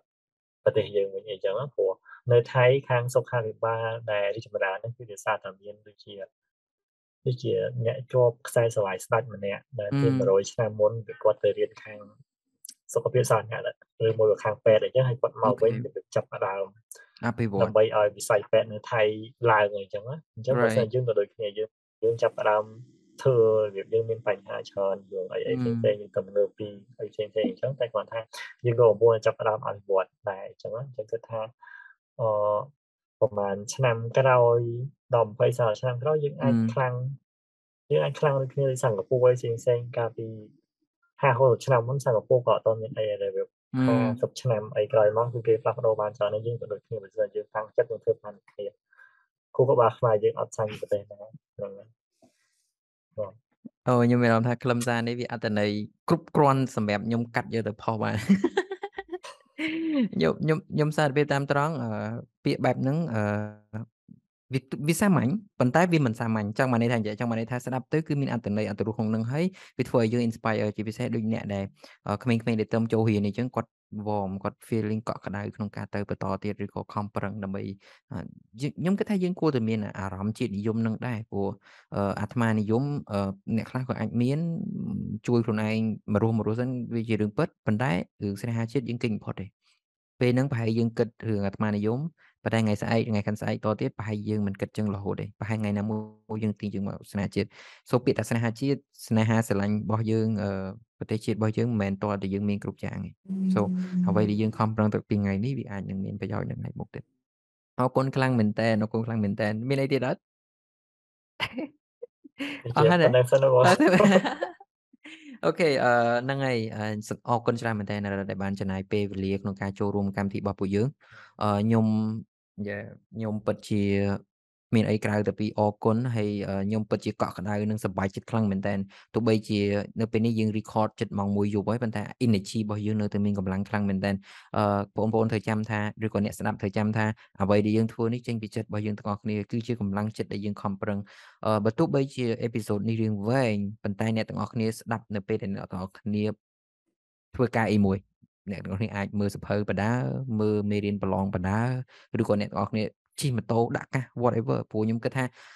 យុគសម័យនេះអឺជាពិសេសក្មេងៗជាពិសេសប្រជាជនយើងចាប់ផ្ដើមយល់ដឹងអំពីមិត្តការទាំងឡាយណាឬក៏ចំណេះដឹងទាំងឡាយណាដែលមានប្រយោជន៍សម្រាប់ខ្លួនឯងខ្ញុំមានអារម្មណ៍ថាមនុស្សចាប់ផ្ដើម boring ឬក៏នឿយហត់ចាប់ផ្ដើមធុញទ្រាន់ជាមួយនឹងព័ត៌មានអត់ប្រយោជន៍មែនទែន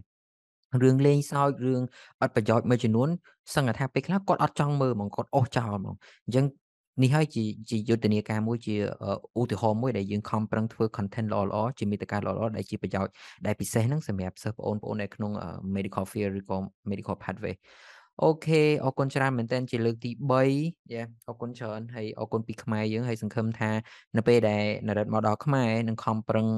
អភិវឌ្ឍខ្លួនបន្តទៀតជាពិសេសនឹងយើងមានឱកាសក្នុងការធ្វើកម្មវិធីតតមួយតបន្តបន្តទៀតហើយខ្ញុំសង្ឃឹមថាយើងនឹងអាចធ្វើ podcast នៅ face to face តែម្ដង